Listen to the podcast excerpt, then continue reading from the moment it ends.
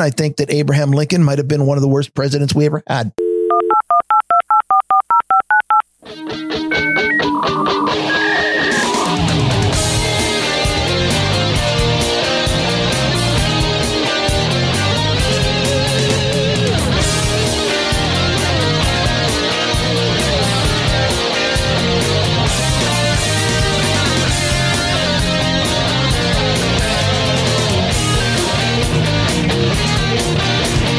Grumpy old bitch! Hello and welcome to episode one eighteen of Grumpy Old Benz for Friday, December eleventh, twenty twenty. I am Darren O'Neill, coming to you live from a bunker deep in the heart of Middle America, just outside of Chirac, where the weather's getting colder, but the scams are getting hotter. And from America's left coast, where on the fourteenth day of Christmas, my true gov gave to me two weeks to flatten the curve. I'm Ryan Bemrose. Jate Inslee gave you another two weeks to flatten the curve? Uh, yeah, he's he's not calling it a lockdown because he's not. It, it it's it, it's an end run. He's not going all Newsom and saying, you you know, we're going to send the cops to you. What what they're doing is uh, kind of the same thing they've already been doing, which is uh, everybody, you know, new restrictions, and all shops and businesses must enforce them or they lose their their business license, which is is, I think, a lot worse than sending the sheriff to everybody, because it means that you're kind of deputizing everybody who really wants their business to survive. And so it's, do you want to go out of business because you have no business, or do you want to go out of business because the state comes down on you? Well, that's been Anyways, the thread fuck that here. Guy. Yeah, that's been the thread here, though, when it comes to the restaurants. It's not, we're going to shut you down, but it's like, well, we control your liquor license, and if you're open, that's going to be the first thing to go. Or here in Illinois, they also license uh, usually bars, things like that, that have gaming in them. So, you know, they have a few of the video poker machines or whatever.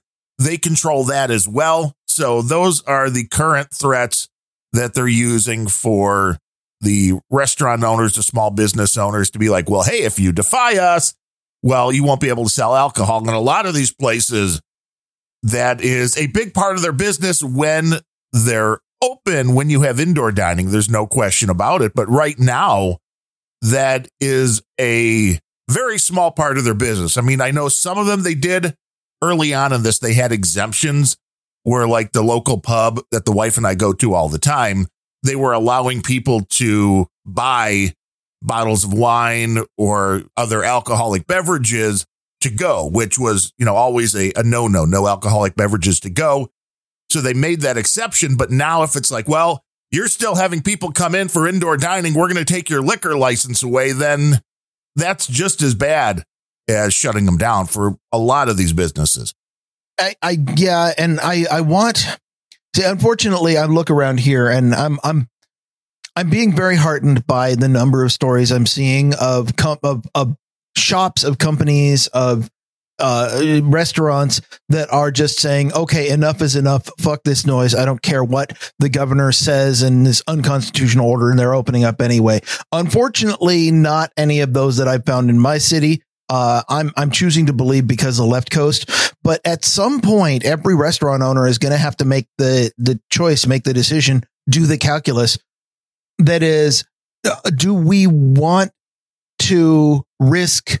Maybe Jay fucking Inslee takes away our business license, or do we want to just go out of business because he won't let us have any business, and, and we've been hemorrhaging money since March? Uh, I mean, at, at some point, every restaurant and shop owner is going to have to make the decision of, uh, you know, I'm going out of business either way, so I may as well, you know, offload some of my inventory and, and make my customers happy. Right. Everybody should be responsible for making their own choice, deciding what kind of risk they want to take. And there still is risk out there. I mean, I talked about it on Random Thoughts, and I know you listen to that before anybody else does. So you know that a good friend of our family just passed away. He was seventy-eight years old, but this was a COVID death. There was no question about it, because this was exactly what happened. Cough and high fever, really bad body aches. And unfortunately, he was a guy's guy who very often don't want to get medical attention. So he didn't ask for any medical attention, didn't go in until it seems it was way too late to yeah. do so. Real men die sick. Yeah. And that is how a lot of the mentality is. And it's, uh, you know, I'm not that way. I mean, if I get a cough, I mean, my doctor's going to know about it before anybody else does. Be like, hey, give me some of that uh, ivermectin, or what do you got? Yeah, I, listen, I'm not stupid. I'm taking vitamin D supplements, but yeah. at the same time, I it, it, it's really difficult to. It's difficult if if you are aware of what's going on out in the world and not just being snowed over by the propaganda. It, it's difficult to identify medical assistance that you really trust, because if you pick the wrong one, then you, you might just have a sniffle or a common cold and go in and they give you COVID and then kill you on a ventilator. And you, okay, that's, that's an extreme case, but a likely case is they stick a swab up your nose, you get a false positive, and suddenly you're yet another test. And right now, the, the real criminals in this, I mean, other than the governors who are all douchebags, um, for enforcing ridiculous lockdowns, but the real criminals in this whole COVID mess are the completely healthy people going out and getting a COVID test every five minutes. Right, and right. each and every one of those is a positive test, which is feeding into the case numbers, which is what's being used to justify continuing the lockdown until twenty thirty-five. Yeah, well, that's that was the interesting stat that Bill O'Reilly brought last night, which was it appears that right now, five percent total of the country has had this virus, or currently has the virus, however you want to go. And that's based upon testing. And we know there's a lot of really uh, way more false positives than any normal science would like. But even if we assume that number is correct, five percent of the country, still not that high of a number when you really look at it. Well, it's it's not herd immunity, I'll tell you that. No, no, it's certainly not. I mean, that's going to be, they're saying, what, like seventy percent or so. Um, so, yeah, it's I mean, gonna- we will get there, kicking and screaming if necessary. But there's nothing that governments have been able to do ever in the history of the world to actually prevent the spread of this, other than, well, actually, Stalin probably came close. He came up with a foolproof technique that would prevent people from getting sick. Kill them but I first. don't think we want to. Yeah, but I don't know that we want to go there just yet. If you're dead, you're not going to get this virus. Also, also known as the Gates solution. Yeah, well, he just wants he wants population control. That's not killing it. Wait, no, that does sound like killing everybody. I don't know. It's a little bit strange. The phrase population control. Yeah. Uh-huh. I mean, I mean, they tried birth control and convincing people not to have kids, and it's kind of working on millennials in first world countries. But for some reason, all of the people in, in Africa and India and uh, they're not getting the the message, I don't think. Well, this pulmonologist who was out of, I think, Wisconsin, that was before the Senate committee talking about the ivermectin. I think I'm saying that correctly. The drug they found, which yeah, like, the like hydrochloroquine has been around for decades. Oh, this, yeah. This has been we used, used to, to use it on our horses all the time. Yeah. It treats. That's exactly it. Treats worms. It's used for dogs. It's used for horses. And they found out that it is very effective at curing, it seems, this coronavirus, and as a prophylactic measure, which they talked about on No Agenda yesterday. There was, I think it was Brazil. There was one of those other, you know, countries way far away, so nobody in the United States would ever pay attention to them, who had well, it, like what? It was twelve hundred uh, frontline healthcare workers. eight hundred of them, they started on this drug. None of them got COVID. The other four hundred that they didn't put on the drug, fifty-eight percent got COVID. So that's, that's yeah. It it takes the it takes the same. It, it's a general purpose low level antibiotic. It takes the same position as the Z-Pak in the, the the miracle cure that nobody wants to talk about, which is the the quinine plus the zinc plus a low level antibiotic. It, it it works. You go get you know zinc supplements are cheap. Uh, quinine, I think you is that do you have to have an uh, a um. You have to have a doctor prescribe that for quinine. Yeah, quinine is dangerous at this point, but the hydrochloroquine is the well, synthetic. They say it's dangerous, but I, I don't know. If if you can get your hands on some some hydrochloric hydrochloric acid, whatever it is that you drink to get your quinine, hydrochloroquine um, is different than hydrochloric acid, just a little bit. Well, yeah, and some of them are more safe than others. Anyways, I don't don't mind me. I was on Hog Story last night. Did I mention? I heard that you were on. You were drinking. You were having fun. I was expecting a more hungover Ryan Bemrose today. You you're not here. You're not looking. Even the cat is like, those are some big bags under your eyes right now. He's like, what were you doing last night? And you're like, don't blame me. I was with Fletcher. Yeah. I, I hey, that guy could party on microphone. So can Carolyn.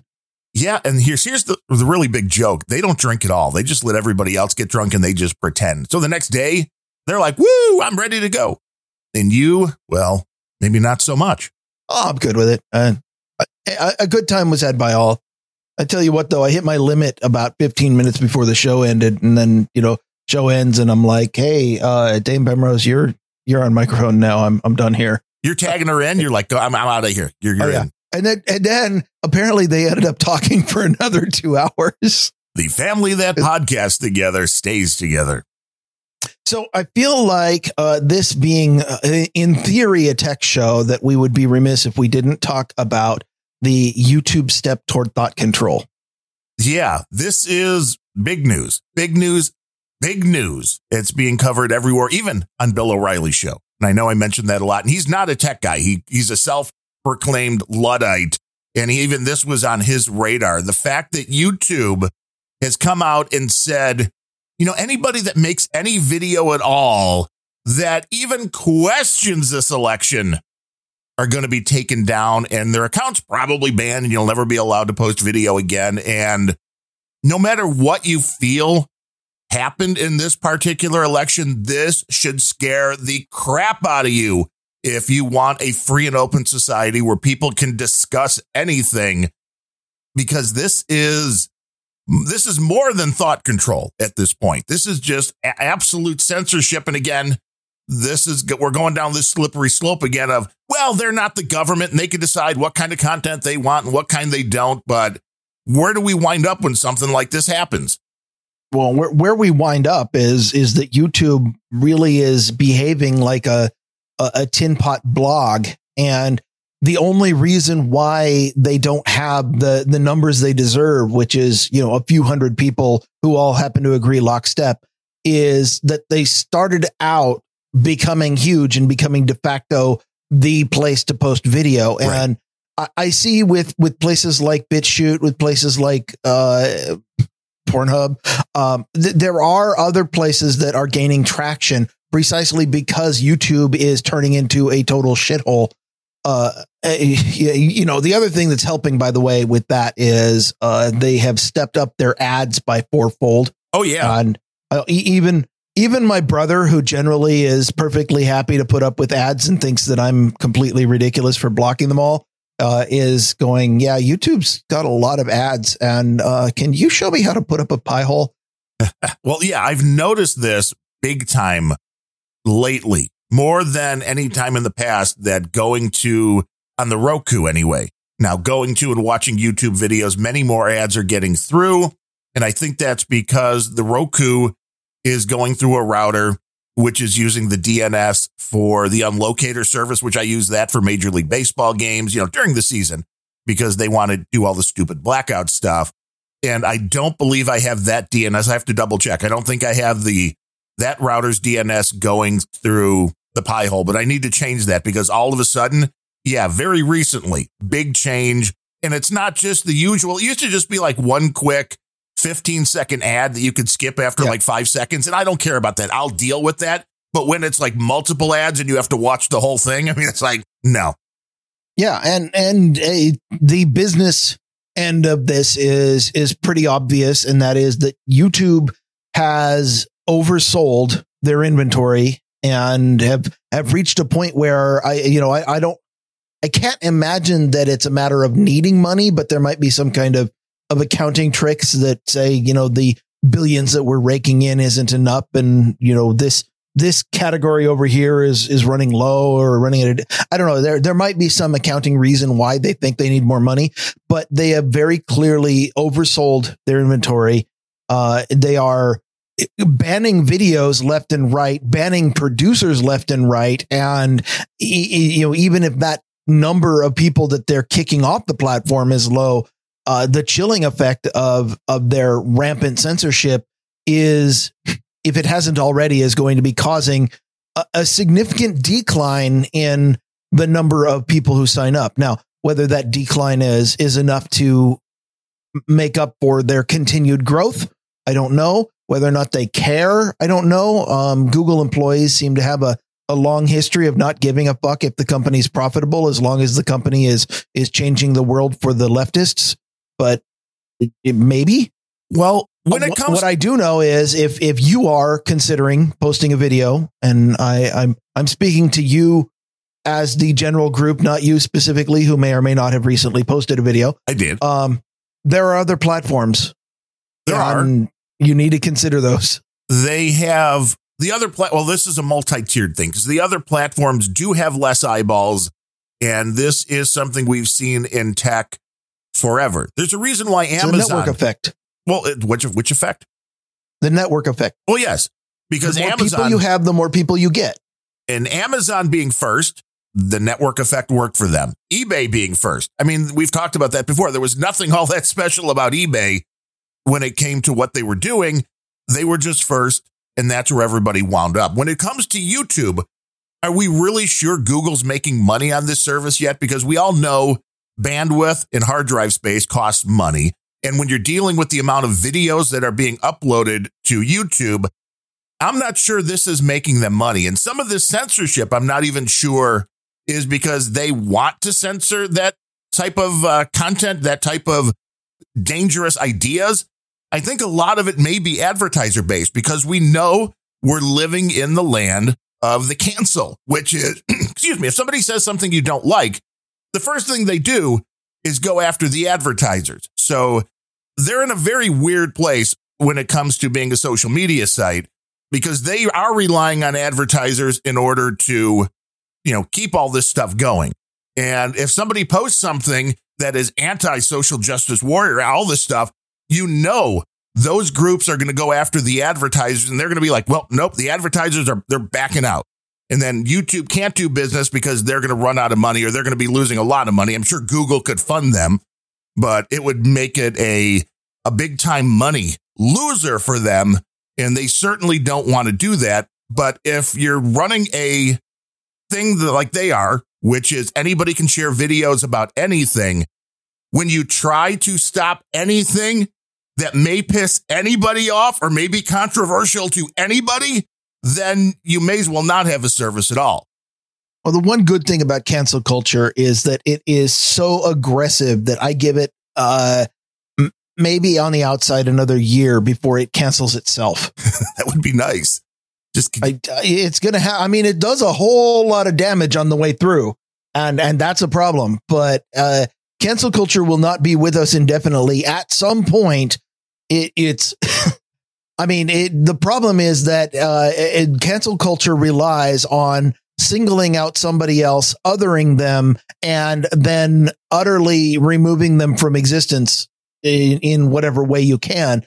And the moment you've done that, then the only thing left to do, because this is your, this is your entire reason for being, if you're cancel culture, is you have to find another group other them and remove them and then continue and you continue the process. And the number of people who are left, who the number of people who are allowed to stay virtuous is dwindling because you, I mean, you, once you get rid of all the, you know, first they came for the Nazis and then they came for the right wing and then they came for the Trumpists and, and then they came, you know, at some point, they'll they're going to come for the the black men because men are evil, and then they're going to come for uh, you know all of the white women because your skin color is wrong, and and at some point there's nobody going to be left, and who who cancels who, and then once once they get to that small point, the rest of us will just be like, yeah, okay, congratulations, you go go continue canceling your own group. It, once everybody's canceled, nobody's canceled.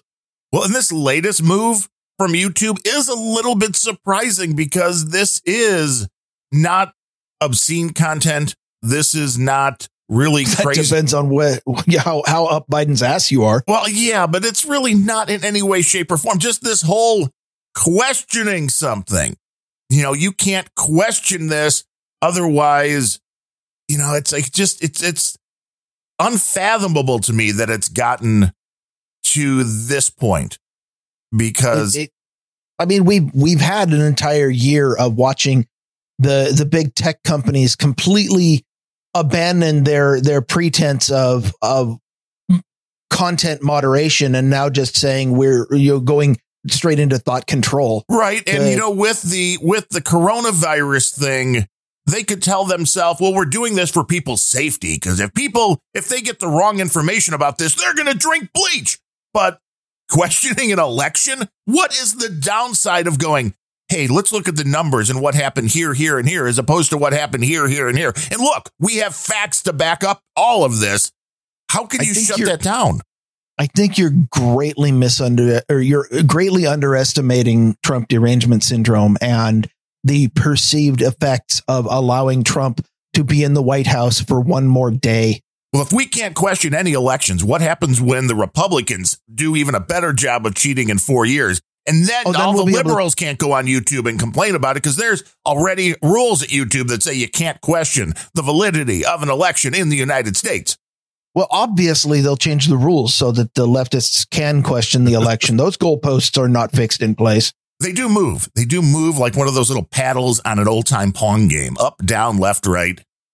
It's just it's crazy. I mean, I understand where they want to block certain content, but this is going even a little bit further than I thought they would this quickly. And again, what are the, what are what are people afraid of when it's just information? Because you know what can happen? When somebody posts a video that says, well, according to my mathematical calculations, what happened in Wisconsin was impossible. Well, then somebody on the other side with other data, you know, or they can reinterpret the data. And we have a conversation then. And maybe everybody all that, around learns something. That that's you. Again, we're crazy you're, you're to expect to, that. You're, you are such a racist. You are trying to apply your white heteronormative ideals to the wokists. And you, you know, you're trying to use rational logic, and that's racist. I've heard I'm, that. I'm being sarcastic here, but these are actually arguments I've heard. Uh, the, I mean, the simple fact is, uh, for the most part, it, it, they can't back up their arguments with logic, because the if you do a rational analysis on the numbers, those numbers point to this election was not legitimate. And so if you need to maintain your permanent hatred of the orange man, and you need to make sure that those horrible Trumpians can't say anything, then you have to abandon rationality. And, and I think that we, you know, there is definitely a large part of the Democrat Party who abandoned that a long time ago, which is why when you can't refute an argument, and and this is something that you have seen throughout history, long before the internet. Uh, if if you can't refute an argument, but you still have power, then you just cancel the argument. You just shut it up. You censor it. You stop all conversation, and then you don't have to hear it.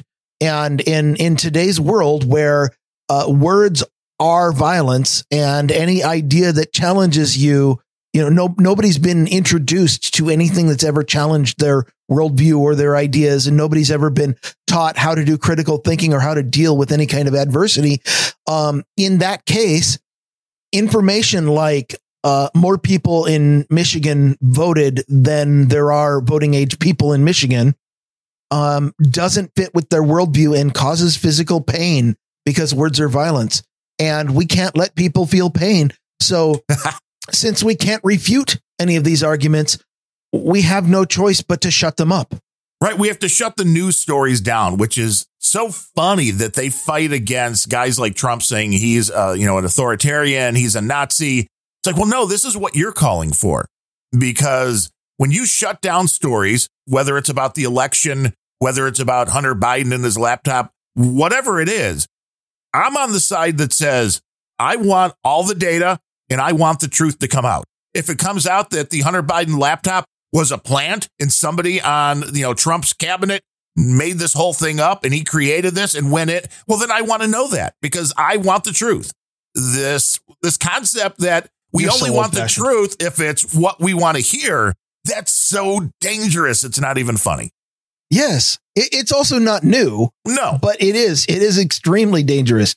I mean, the the the militant arm of, of the wokists is a group called Antifa, who uh, claim to be against fascism. Right. And the amazing thing about it is that every single, you know, they they talk anti-fascist, and they they will say, if if you claim, you know, if you act like a, if you say anything like fascism, then we're going to cut you. But again, with with the difference between words and actions, uh, there there are uh, we would be remiss in not admitting that there are people who are genuine white supremacists who are on the right side of the spectrum. And, you know, these people are a vanishingly small percentage of the number of people who think that the left is completely off their fucking rocker, but they're the major boogeymen, and, and they're the ones that, that leftists teach their kids that, you know, to be afraid of every night and, you know, cower in their beds and shelter in place. Uh, but a lot of those people talk like the Nazis did back in the day, and talking like a Nazi makes you a Nazi in, in the, in a world where words and violence are the same. But the massive irony that seems to be lost on all the wokists, at least, is that people like Antifa, they're not necessarily talking like Nazis, but they're sure as fuck acting like Nazis. Everything they do, they are behaving precisely the same as the rising German party did in nineteen thirty. Yeah. I mean, you see the video where they're going and harassing people who were eating outside at a restaurant, you know, back when people could still do that, and, you know, demanding they raise their fist in solidarity or whatever it is. It's like, no, see, that's not what freedom loving people do. That is not what libertarians would do. This is a dangerous group of people. You could usually tell, you know, before the pandemic, that they were the ones masking up way before and going out with their faces covered, with weapons, going through the streets, blocking traffic in certain cities. I know they do that around you. In Chicago, I think they might just get run over, but that's by everybody. I, I, I, in Florida now, you know, d- by the way, uh, Ron DeSantis in Florida, the governor, um, he has, over the course of this pandemic, he, he, he reached a point where he was tired of the lockdown bullshit, and he was tired of the, uh, the rioting bullshit. And he realized that they were destroying his cities and didn't like that. And the guy has turned into a goddamn superhero. Um, apparently now it is legal in Florida that if a bunch of protesters box your car in and start beating on it, you cannot be held liable for any damage to them when you gun the fucking motor and drive over them. And I agree with that. And well, it, it kind of fits what most people's idea of common law is, which is self-defense. If I am in bodily danger, because there are plenty of videos out there of these assholes pulling the doors off of cars in order to get in and yanking people out of cars and beating them on the road. Right. And nobody wants that. And I'm like, I've got the means to get out of here. Then this is where the interesting thing comes with where we're at in this election right now, because it is still going on. I saw you point that out over on No Agenda Social. And I understand why a lot of people use the word, you know, the election could be overturned. And I understand it hasn't been turned yet, so you can't overturn it. I get that. But it's just the way people, you know, process this information. But I've heard multiple pundits talk about the fact that the Supreme Court would be the only body able to rein this whatever happened back in. And they are reluctant to do so because of groups like Antifa. We saw what happened with George Floyd, with Breonna Taylor. We saw what happened through the last few months, where we had rioting and looting throughout a lot of the major cities here in the United States. Yes. Co- collectively known as tantrums. Yes. And the Supreme Court understands. I mean, they are human beings. They are emotional creatures. Even though their job is to strictly just go by what the law is, we know they don't. We know that's what the problem with the Supreme Court is.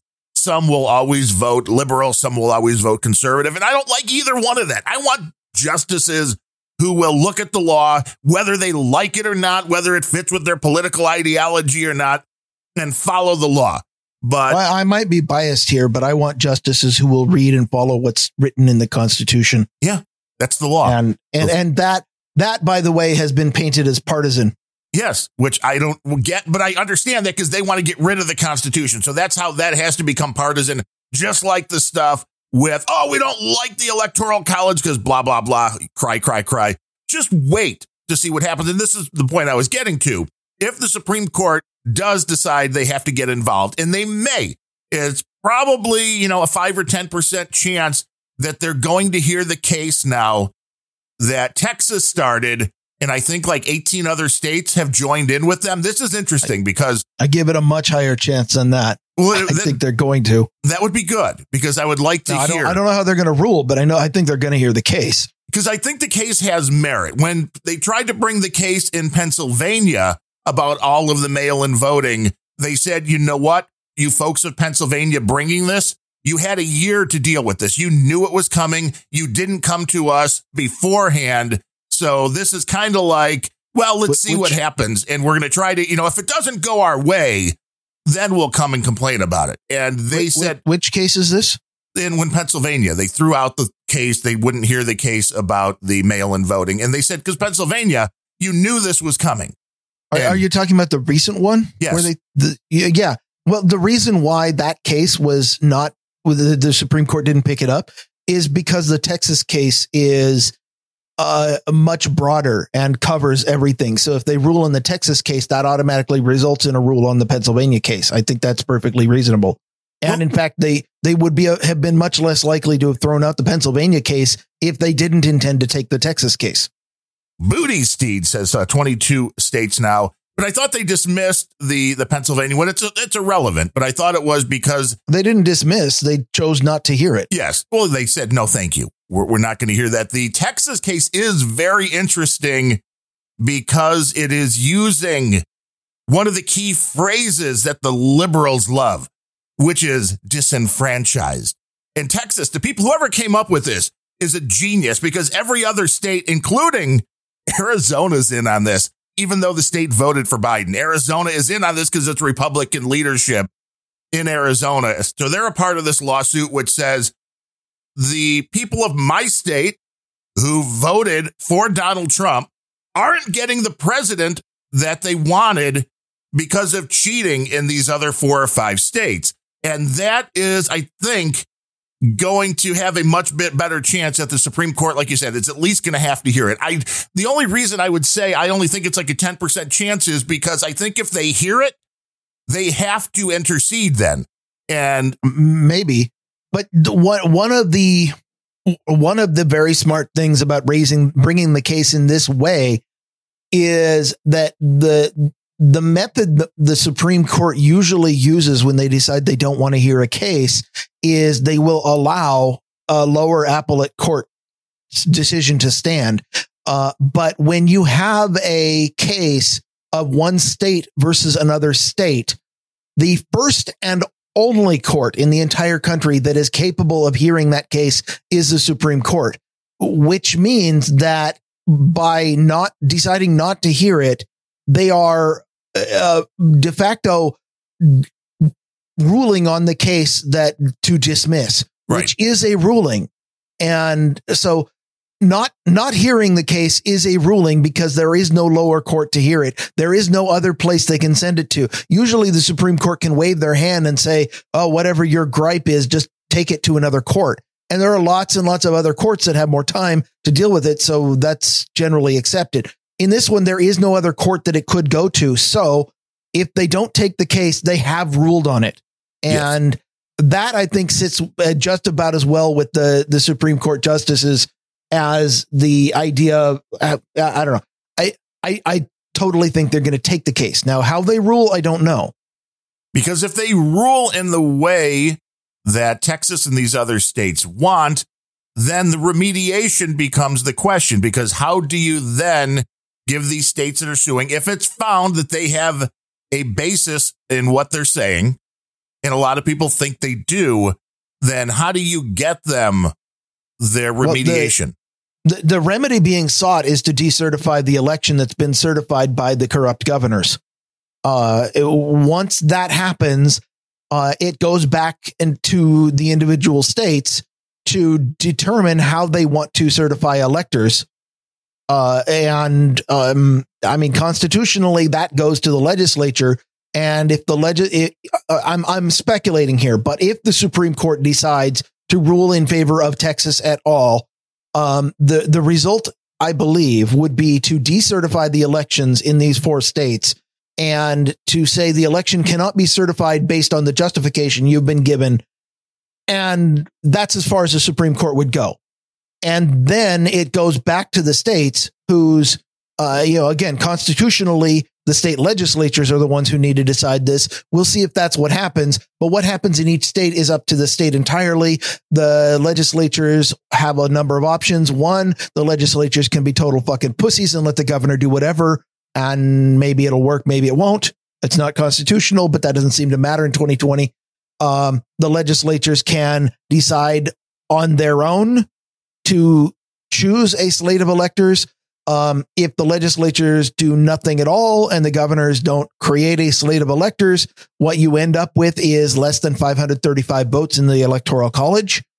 Um, and, and maybe, you know, that, that could happen. Um, the, the weird case scenario, the, the absolute end of the world case, if you're on the left, and the, um, even unprecedented, no matter where you are, is that the, Uh, there aren't enough elect- electors to choose either one, and it goes to the House of Representatives.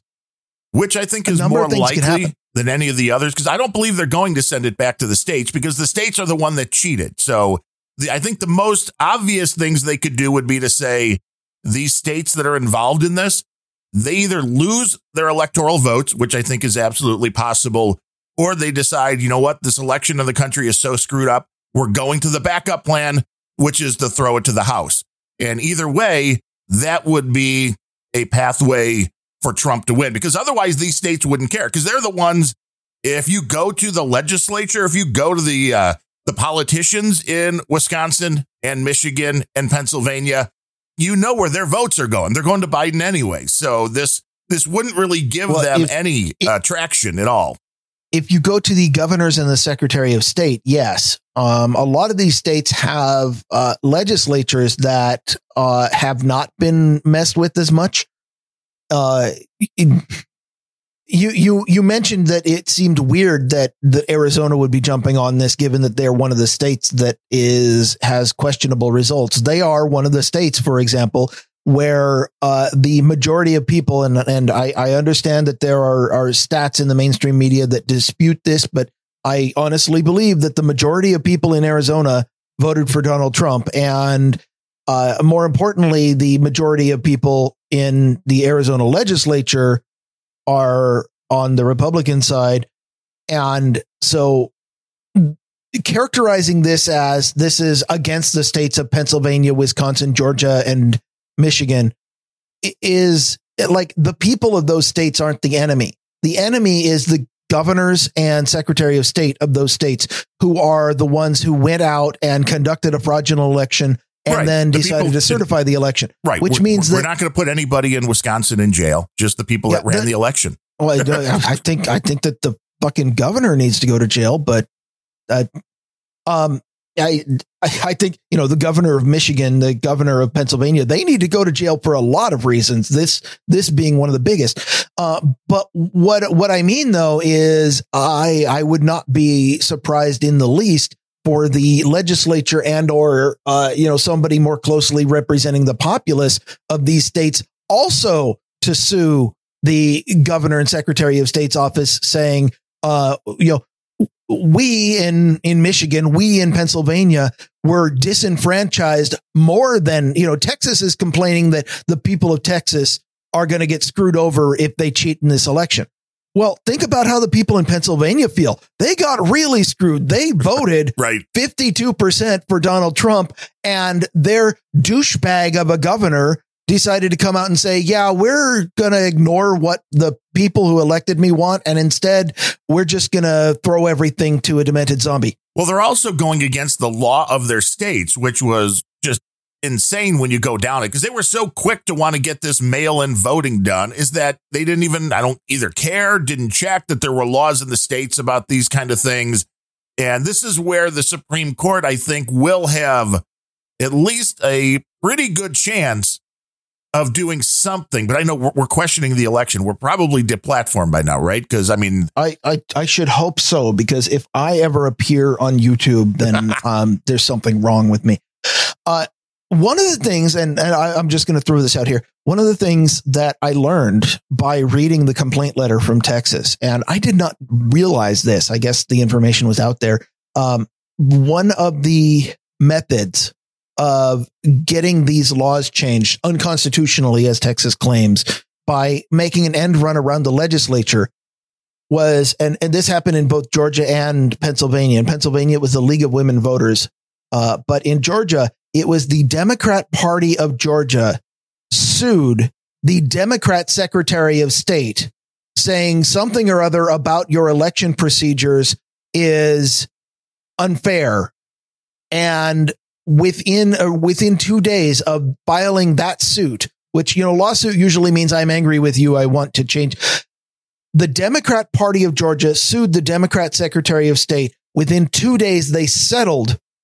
And the settlement included a bunch of changes to the law, including uh, making, you know, ma- re- removing the restrictions on si- the signature requirements on right. absentee ballots, uh, changing the way things are counted. All of these things, the things that the Constitution guarantees the legislature is required to do. And they didn't want to go through the legislature. So the Democrat Party sued the Secretary of State. They settled immediately. And look, here's a bunch of changes to the law.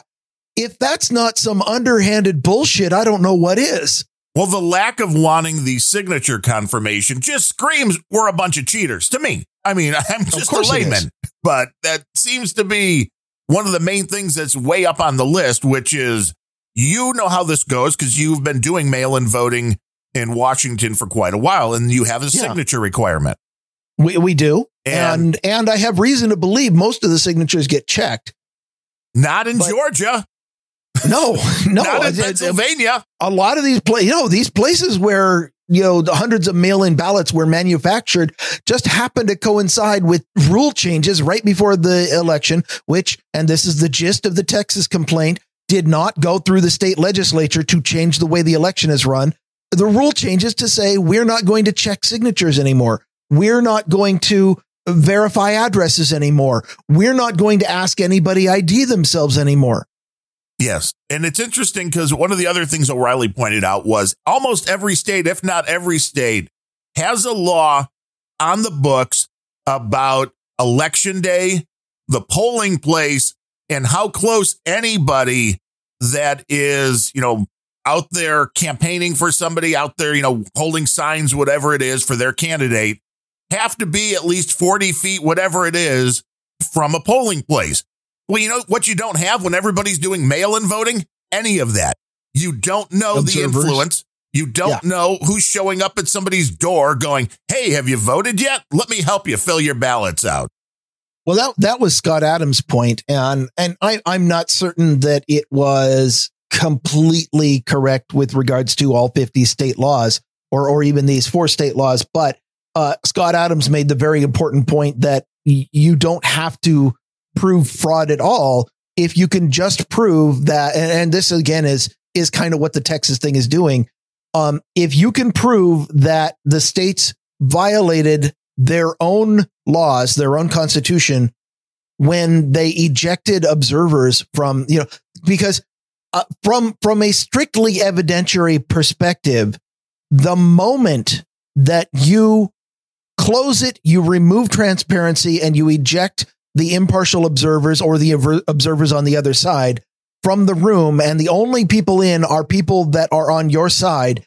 From an evidentiary perspective, you can no longer trust the results that come out of that room. That that is is basic evidence. You know how.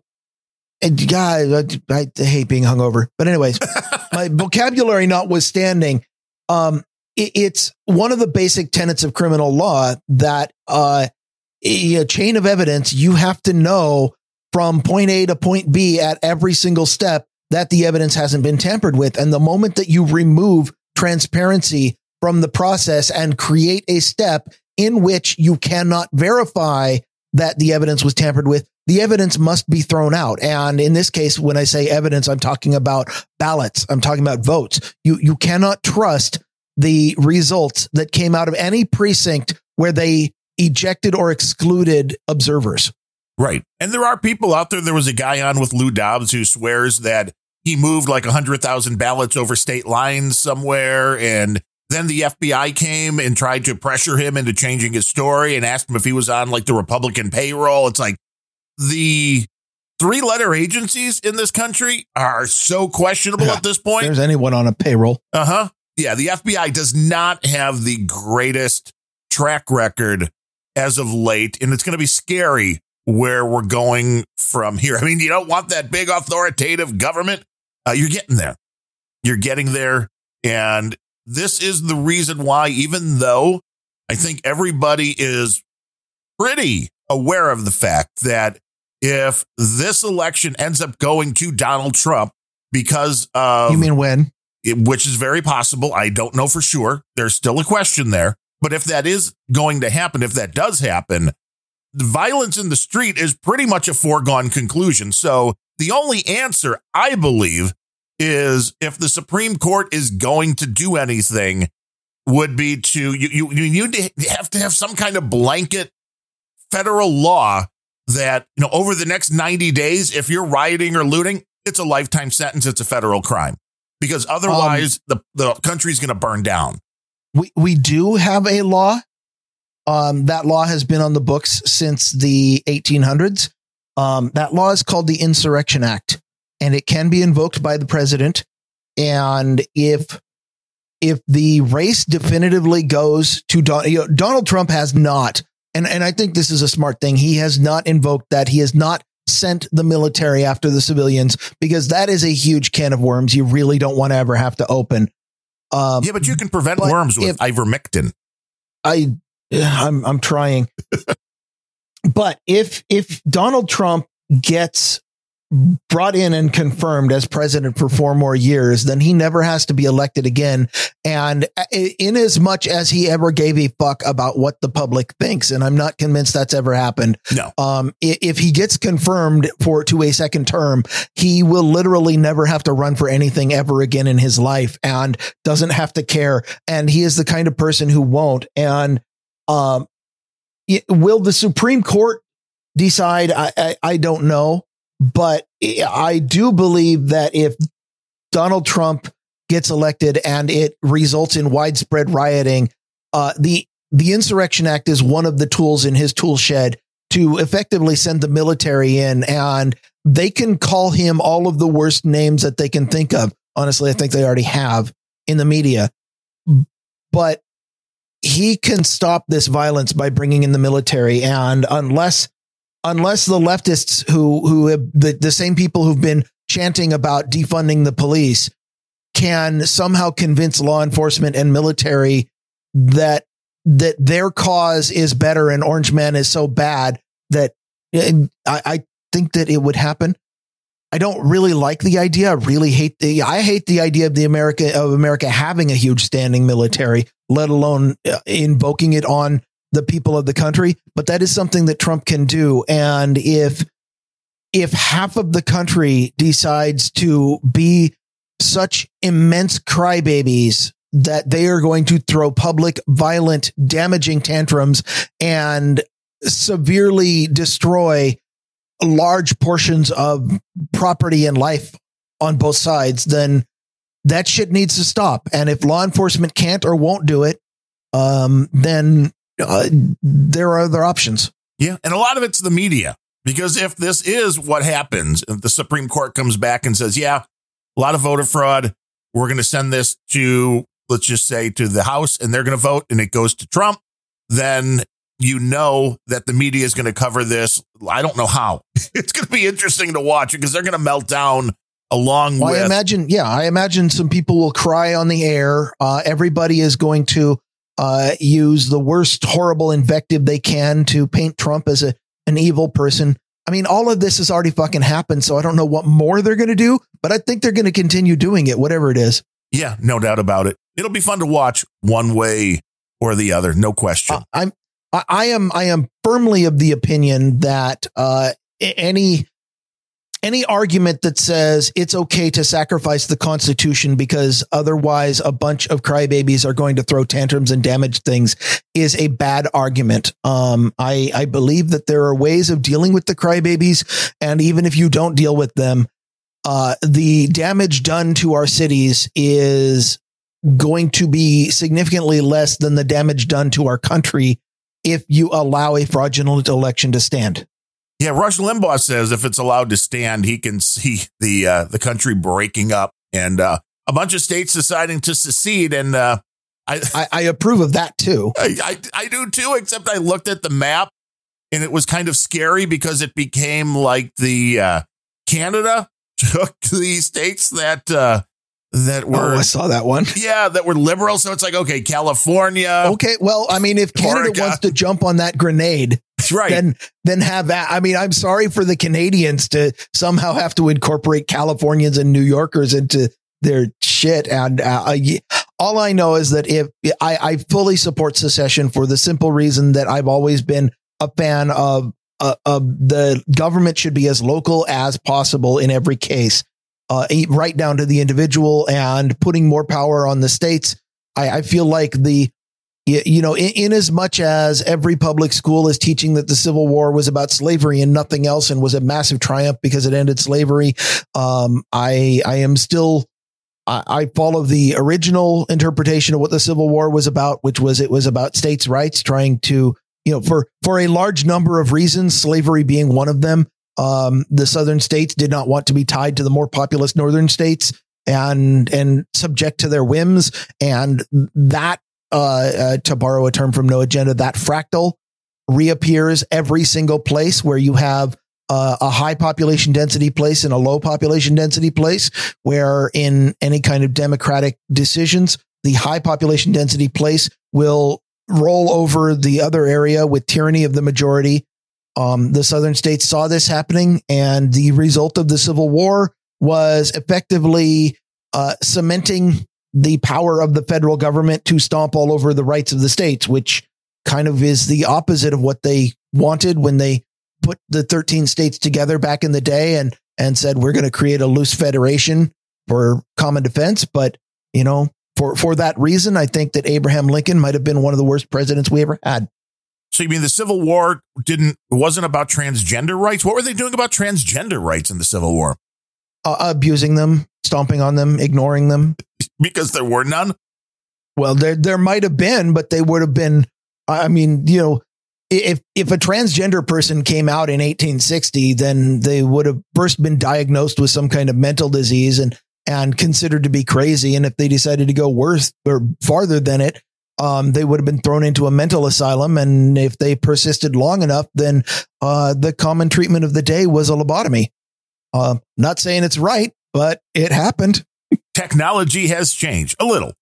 Yeah. Now we now we use things like YouTube to lobotomize people. Yeah. Which is why the internet, again, when it started, it was such a great thing. I mean, when YouTube started, it was such a great thing. It was so cool. It was fun to watch all the crazy people that were posting all sorts of fun stuff and then going right down your, you know, copyright sucks, you know, slope. Then anybody that had a song playing in the background while they were doing their funny video was getting taken down and all this stuff. Uh, the, the the concept now that YouTube is anywhere near a a free place to post things, it's not. And it's good for a few things still, although I wouldn't rely on it to make money, as we've talked about. If anybody's relying on a service, whether it be YouTube or TikTok or any of these things, like, this is how I'm going to make my full time living. You're nuts, because it can be pulled out from under you well, in a heartbeat. Yeah, just, just don't put yourself in a position where some large company who has no contract with you and absolutely no incentive to give a crap whether you fail or succeed. Do not put yourself in a position where they have the ability at their sole discretion to completely destroy your business model. No. And I, I fully believe that YouTube is now useless for a wide variety of things. It is still good for what I used it for the other day, which was posting a product review. As of yet, it doesn't seem like they're going after anything like that. You know, this is not political in any way, shape, or form.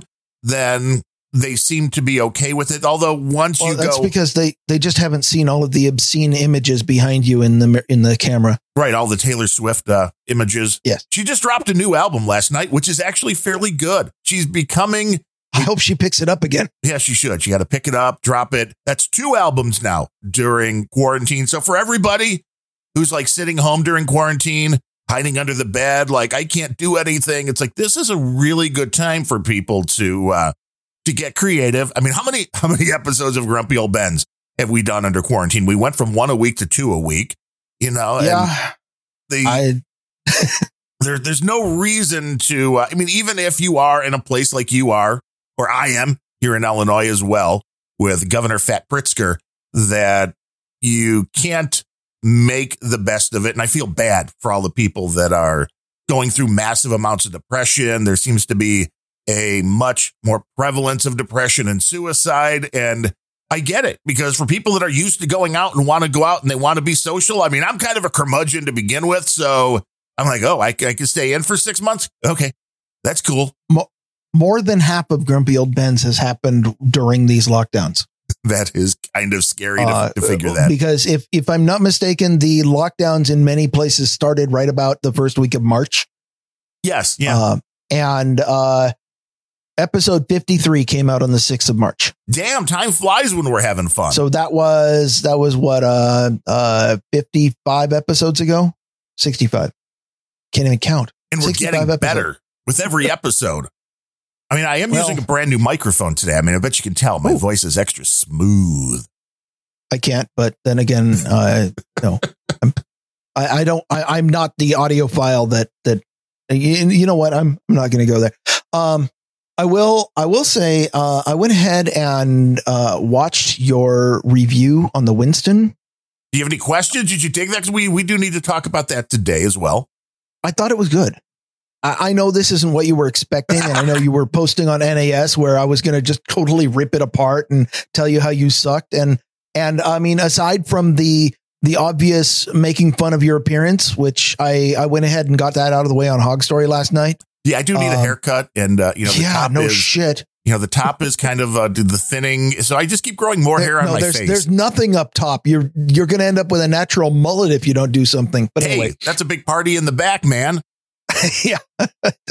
um, no, I thought the review was really good. It it kind of made me really want to go uh, pick up one of these devices. Um, you you brought up one of the points in the review the, that I would have brought up, which is um, that, yes, you can go through the effort. You can set up. Yeah, the, the, correct me if I'm wrong, but what I got out of the review is that this device has two major features. One is it's a pie hole and you can do D N S filtering to block ads. Correct. And um, that's not particularly new or fantastic or amazing. I mean, I mean, it's, it's great because it, it's a plug-in system that you can, it, that it is way easier to set up than a pie hole. And you can just, uh, you know, it, you, she even showed the setup. You're like, plug in your modem here and plug in your router here and you're good.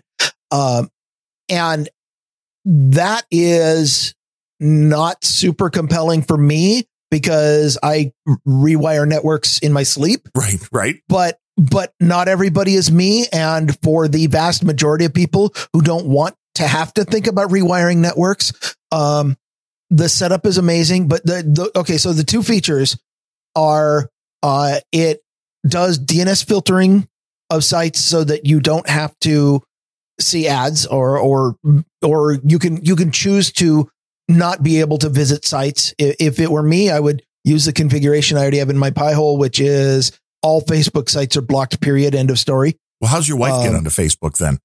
She uses the other I S P. Okay, that makes sense. That's, see, the family that needs two I S Ps. Yeah, something like that. Um, yeah, I don't think I'd be able to get away with that if if we didn't have two I S Ps, and then we'd have to negotiate some stuff. But at the point, at this point, I can get away with it. So fuck yeah. Um, But the other feature of it is not something that I have seen replicated anywhere without some very crazy complicated scripts and multiple V P Ns, which is the uh, full internet mesh networking. Right. Yeah. Feature. They call it a privacy mesh network. And that is, that is the thing that is making this well worth the price of admission for ninety-nine percent of the people.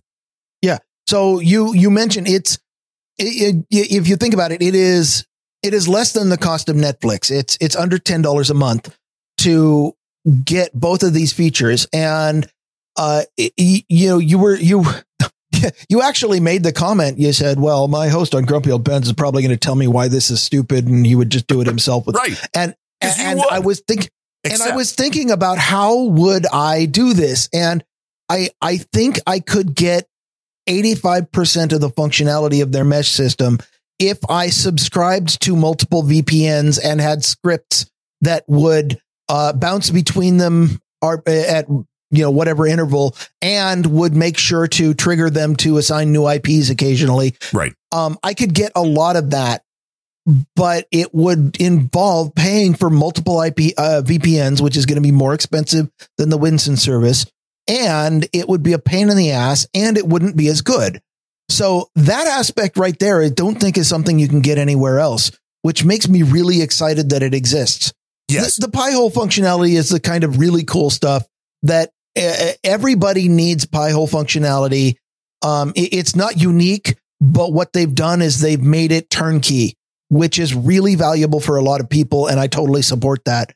It, it's not the thing that draws me to it, but the mesh stuff is really freaking cool. Yes. The mesh stuff is the thing that set it way over the top for me. The pie hole I've been running for a long time, but you're absolutely right. The pie hole is much harder for the average user to set up. I mean, most people listening to Grumpy Old Benz, if you have any kind of a tech bent, you're like, okay, all I have to do is buy one of these Raspberry Pis and I install the software. It's not that hard, but then you do have to point your router to the pie hole for the D N S or each individual machine. And that gets to be a real pain, where the turnkey part of this makes that just genius, because it just goes in line, like I said, between your modem and your router, and it does it. It just does it for you. You don't have to think about it.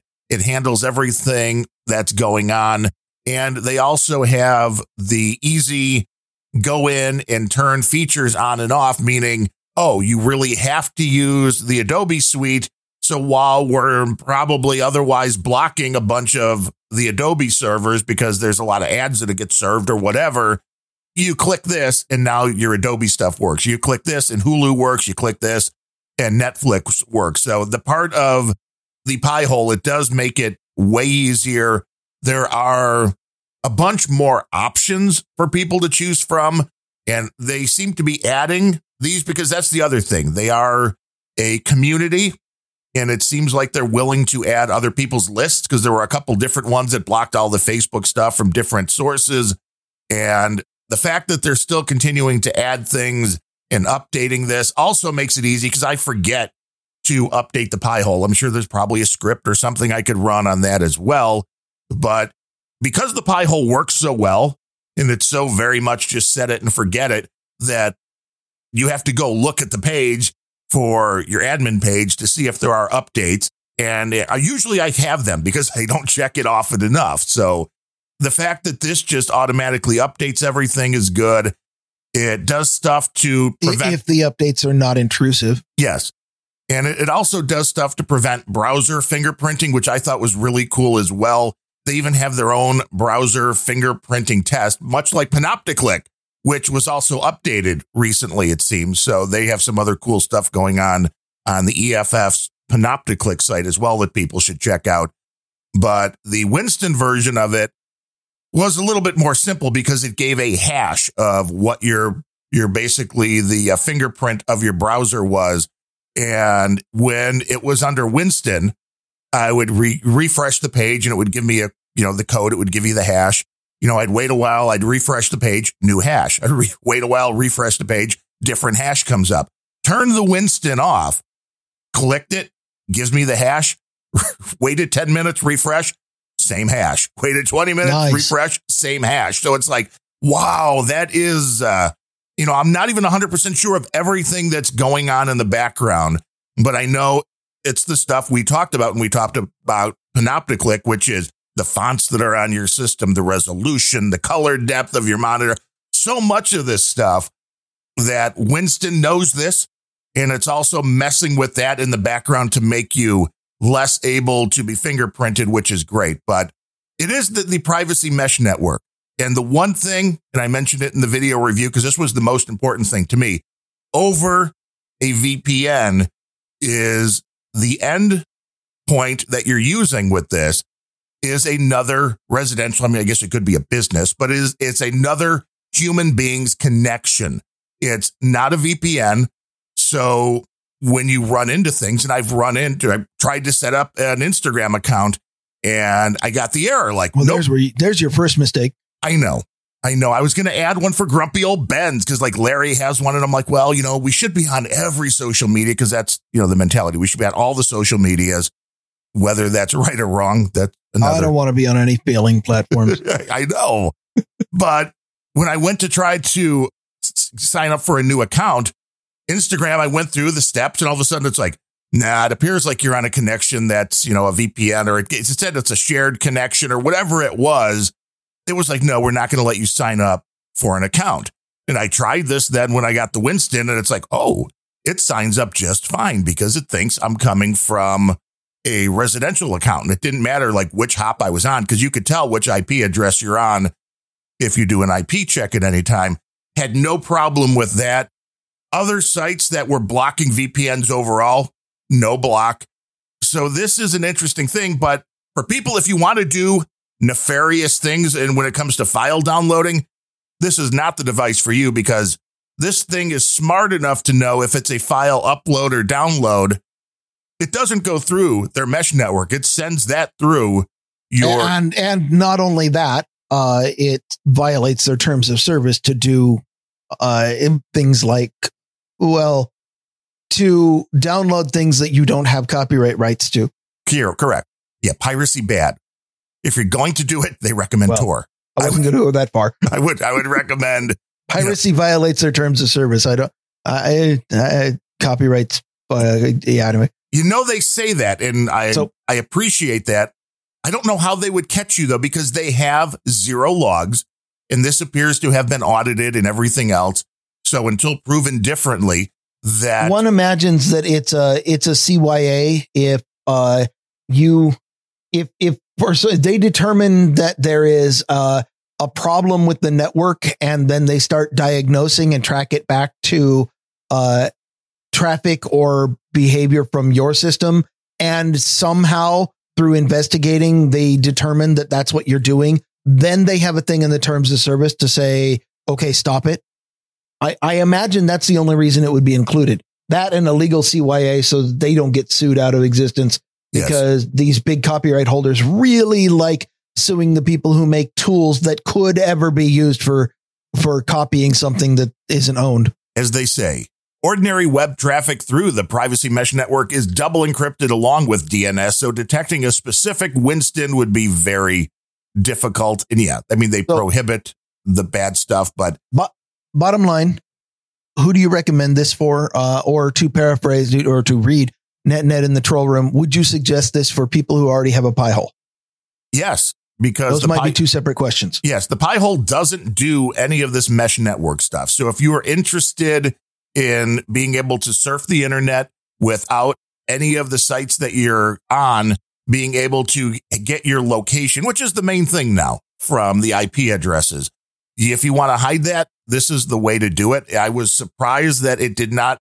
You know, their advertising was absolutely right on the fact that it doesn't, it makes your internet connection feel a little bit quicker, even a little bit snappier, because like a pie hole, they're blocking all well, of the crud. Yeah, I was going to say, if if you are already doing D N S blocking of ads, then I don't think that it's going to make your connection feel faster. No, but in fact, I would venture to say it slows it down. It didn't feel slower when I was testing, because that was, right. I, I tested it strictly on my main machine for a while. Because I was worried about what this was going to do to all of the devices. Was it going to slow things down? Was I going to have trouble streaming to the No Agenda stream? Was I going to have trouble connecting to you? And no, all that stuff just worked. I mean, I did whitelist the addresses for Clean Feed and for the No Agenda stream. So that may have been why that, which was a good thing too, which means their whitelisting system is perfect. You just put the domain in and it's like, oh, wait, this is traffic for the No Agenda stream. Don't touch it. And it just works the way it should.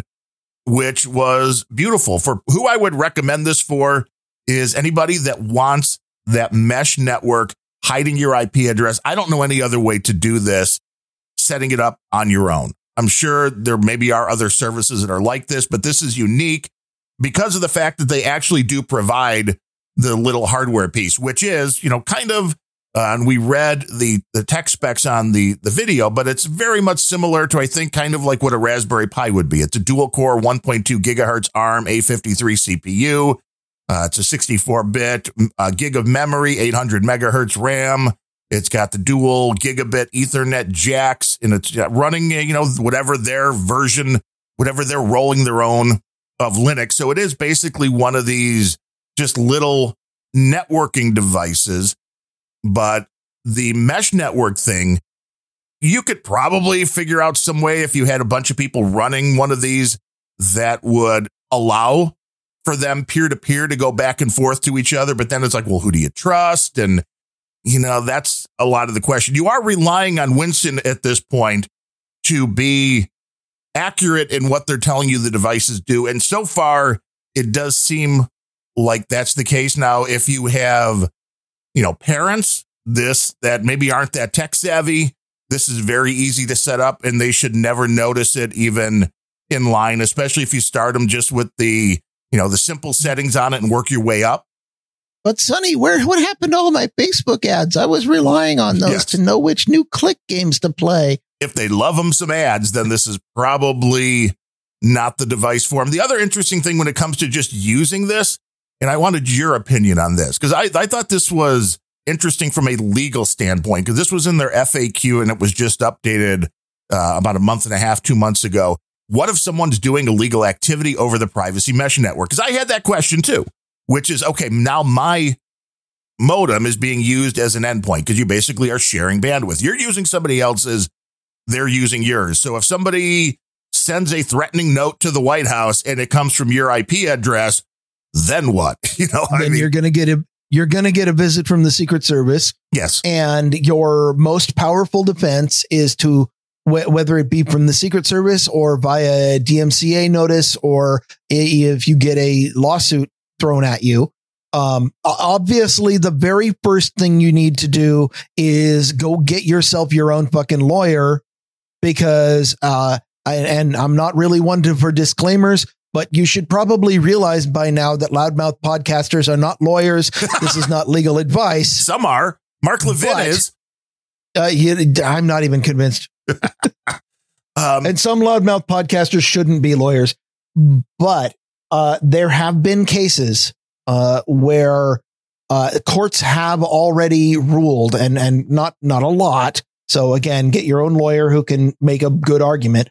Um, but there have been cases where courts have ruled that if an I P address does not correspond directly to a single person, and you can demonstrate that an I P address may have been used by somebody else or any particular logged bit of traffic, then that removes the, re, uh, you know, beyond a shadow of a doubt. It removes the, effectively, people have got off of copyright claims by demonstrating that they were not the only person using an I P address, and the only evidence that the copyright holder brought was this I P address downloaded this thing. Yes. Um, again, same thing. Like if, if you get, if you get a visit from the U S Secret Service because somebody used your internet to send a threat to the president, which, by the way, uh, no matter which one of these ancient losers ends up becoming president, that's probably going to happen lots of times. I don't envy the people in the Secret Service for having to deal with this and separate the legit threats from the addled retards. Um, but if somebody somehow uses yours, you might get a knock on the door, and uh, it's up to you whether you want to invite them in or not. Uh, you certainly are not required to invite go- government people in, at least not yet in this country. But you, I do recommend you at least talk to them and uh, you know, make sure that nothing incriminating is said without a lawyer present. But you, your best bet is just explain to them, yeah, um, I have this device, and this device lets anybody in the world use my I P address for whatever traffic they want, which means that if you saw the traffic coming from here, that's probably what happened.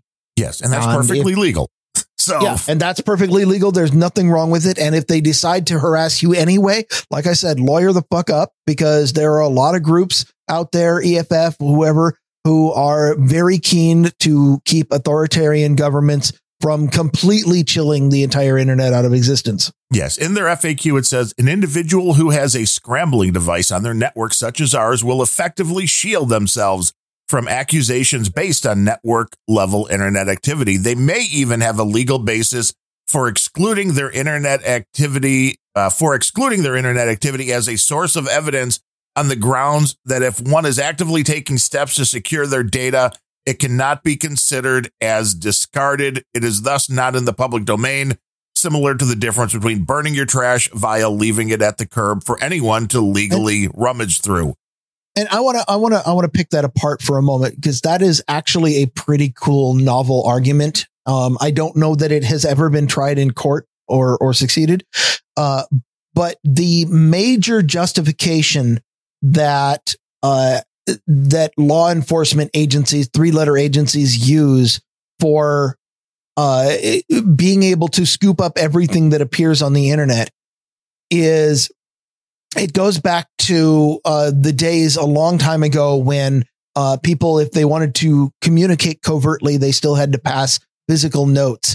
And um, the Fourth Amendment prevents somebody from using that if if they search their your person and they find a secure wallet, and uh, they they can't.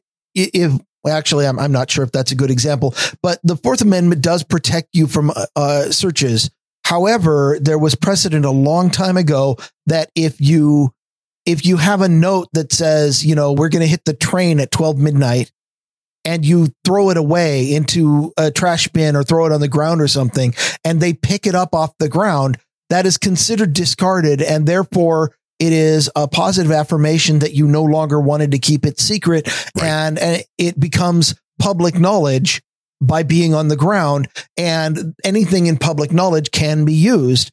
And law enforcement used this and, and kind of treat, you know, they, they ended up twisting that a little bit when uh, it, they tried to use it for phone conversations where people were talking on the phone, which is what led to wiretapping laws, because uh, originally the idea was, well, if two people are talking directly to each other, um, well, actually, when back when it was a party line, the decisions went one way where, okay, everybody who has access to this line, it's considered public. But as soon as phone calls started moving to only having two people, then that became private, which is why wiretapping became a thing and evolved the way it was. Well, the same doctrine of if you leave it out in public, then it's available for anyone to use is still the doctrine that the three letter agencies are using to scoop up internet traffic, because the argument is the moment it hits the public internet unencrypted, uh, then it's out in public and we can do anything we want. Never mind that you have to be plugged in to one of the I S Ps or Backbone's routers in order to be able to see that public data.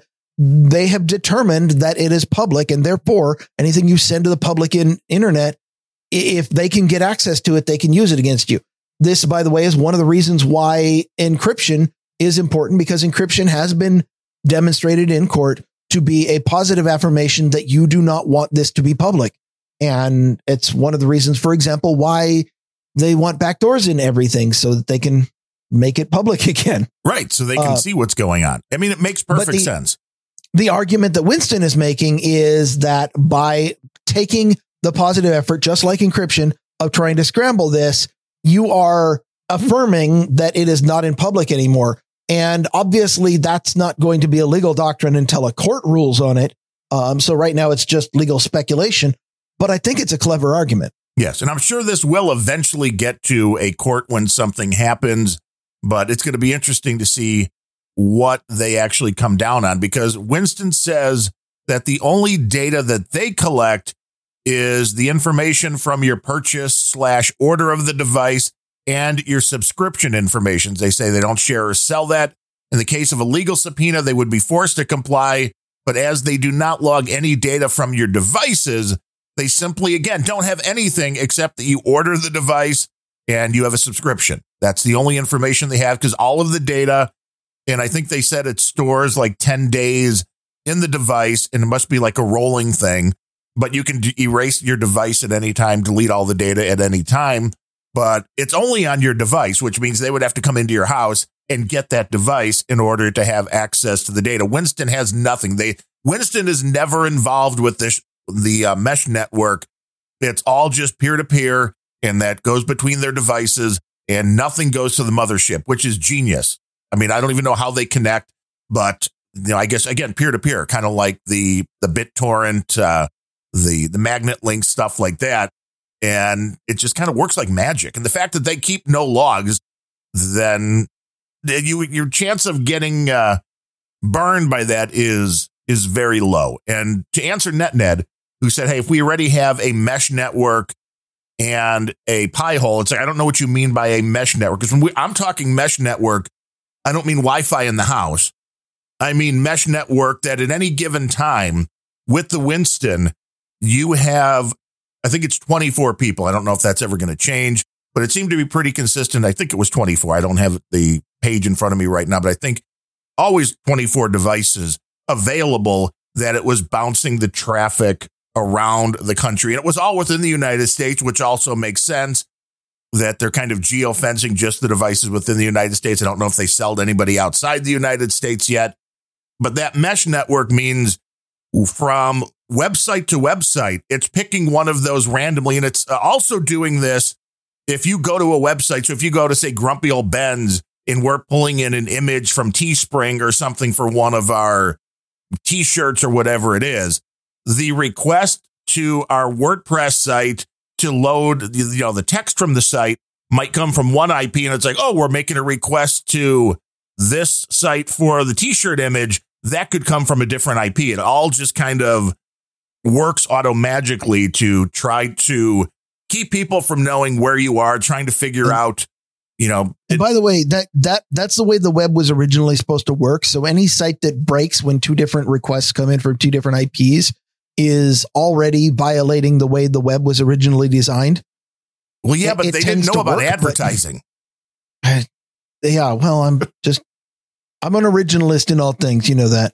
And um, I feel like we've slobbered over this company enough. Yeah, and they do. Just to say, one, they provided the unit and the subscription for me to test it out, and I appreciate that.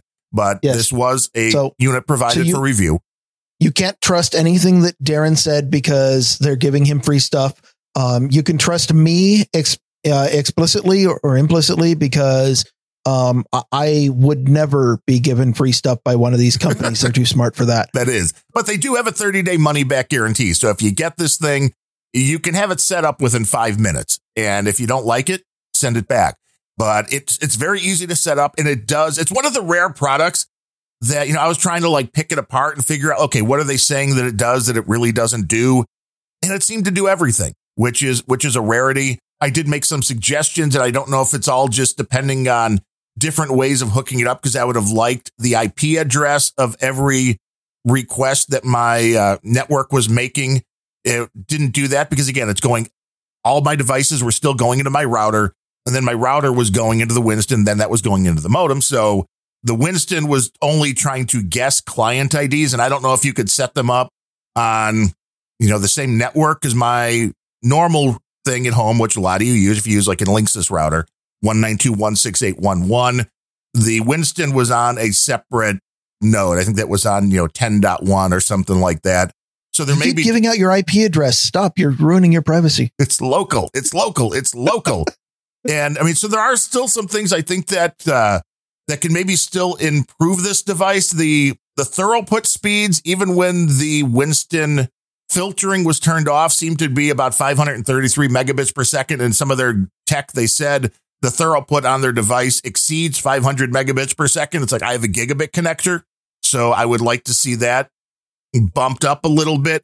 But for me, I think I'm you know going to run this uh, with the network, as we've talked about, setting up that separate network, which we have for all of the Internet of Things devices to go to. So all the Wi-Fi devices, they can go through the Winston. My main machine can still go through, get full speed. And if they ever get that, you know, speeded up, then it might go on the whole network. But for most people, I would run it on the whole network. If you're crazy and you have a bunch of devices and you know what you're doing, you can split it off as long as you have it in line.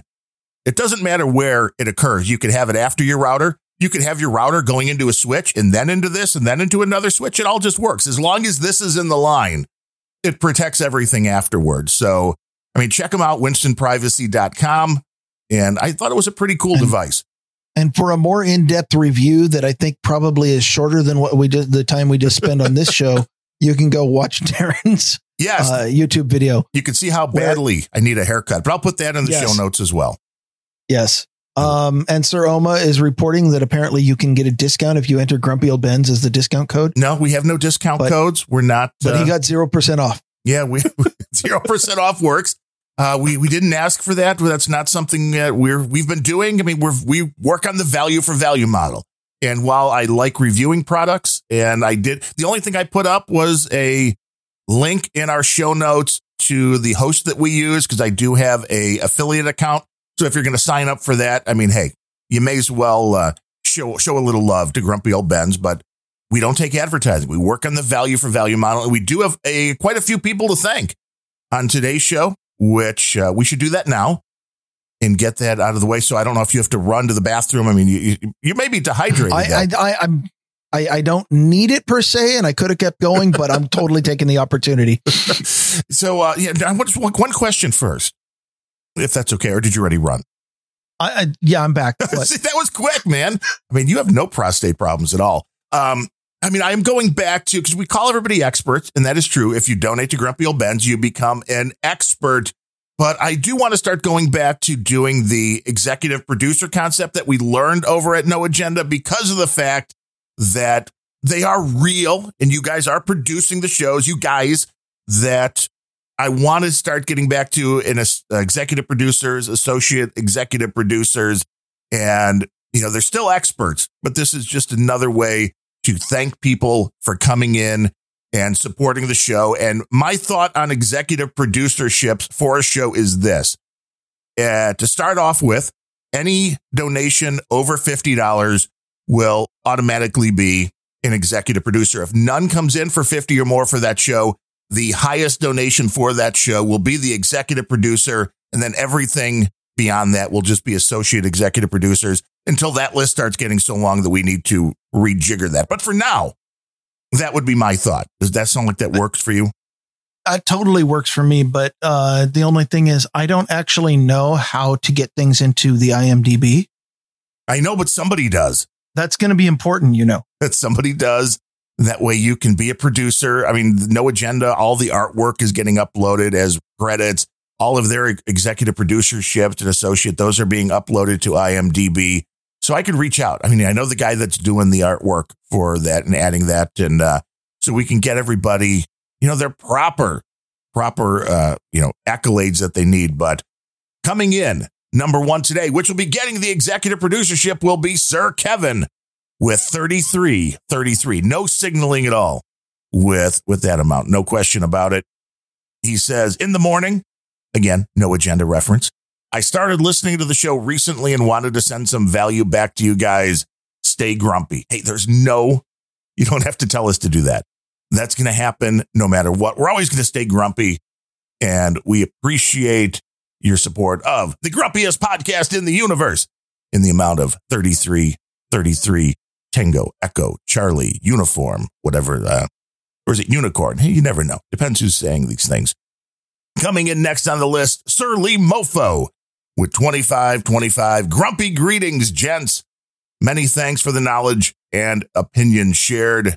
Thank you, Sir Lee Mofo. Again, because we've seen your name quite often, and there's still, there is still in the PayPal page, there's still one of Sir Lee Mofo's donations that's just sitting there and has been pending. And again, it's okay. I don't care about it. I just want to make sure they didn't take the money from you and it's just sitting in our pending page. I don't know what you did to make PayPal mad. It was about the time I was ranting about PayPal a lot. So maybe they were mad at us. I don't know. But I thought that's just a little bit weird. It's like, how long, how many weeks are they going to show that as pending? I don't know. It's probably always going to be pending and never going to go away. If you need further information, just to double check that, Sir Lee Mofo, just send me an email, Darren, D A R R E N, at grumpy old benz dot com, and I can give you the date that that one was from. Again, just so I know PayPal didn't take your money and put it in their own pocket.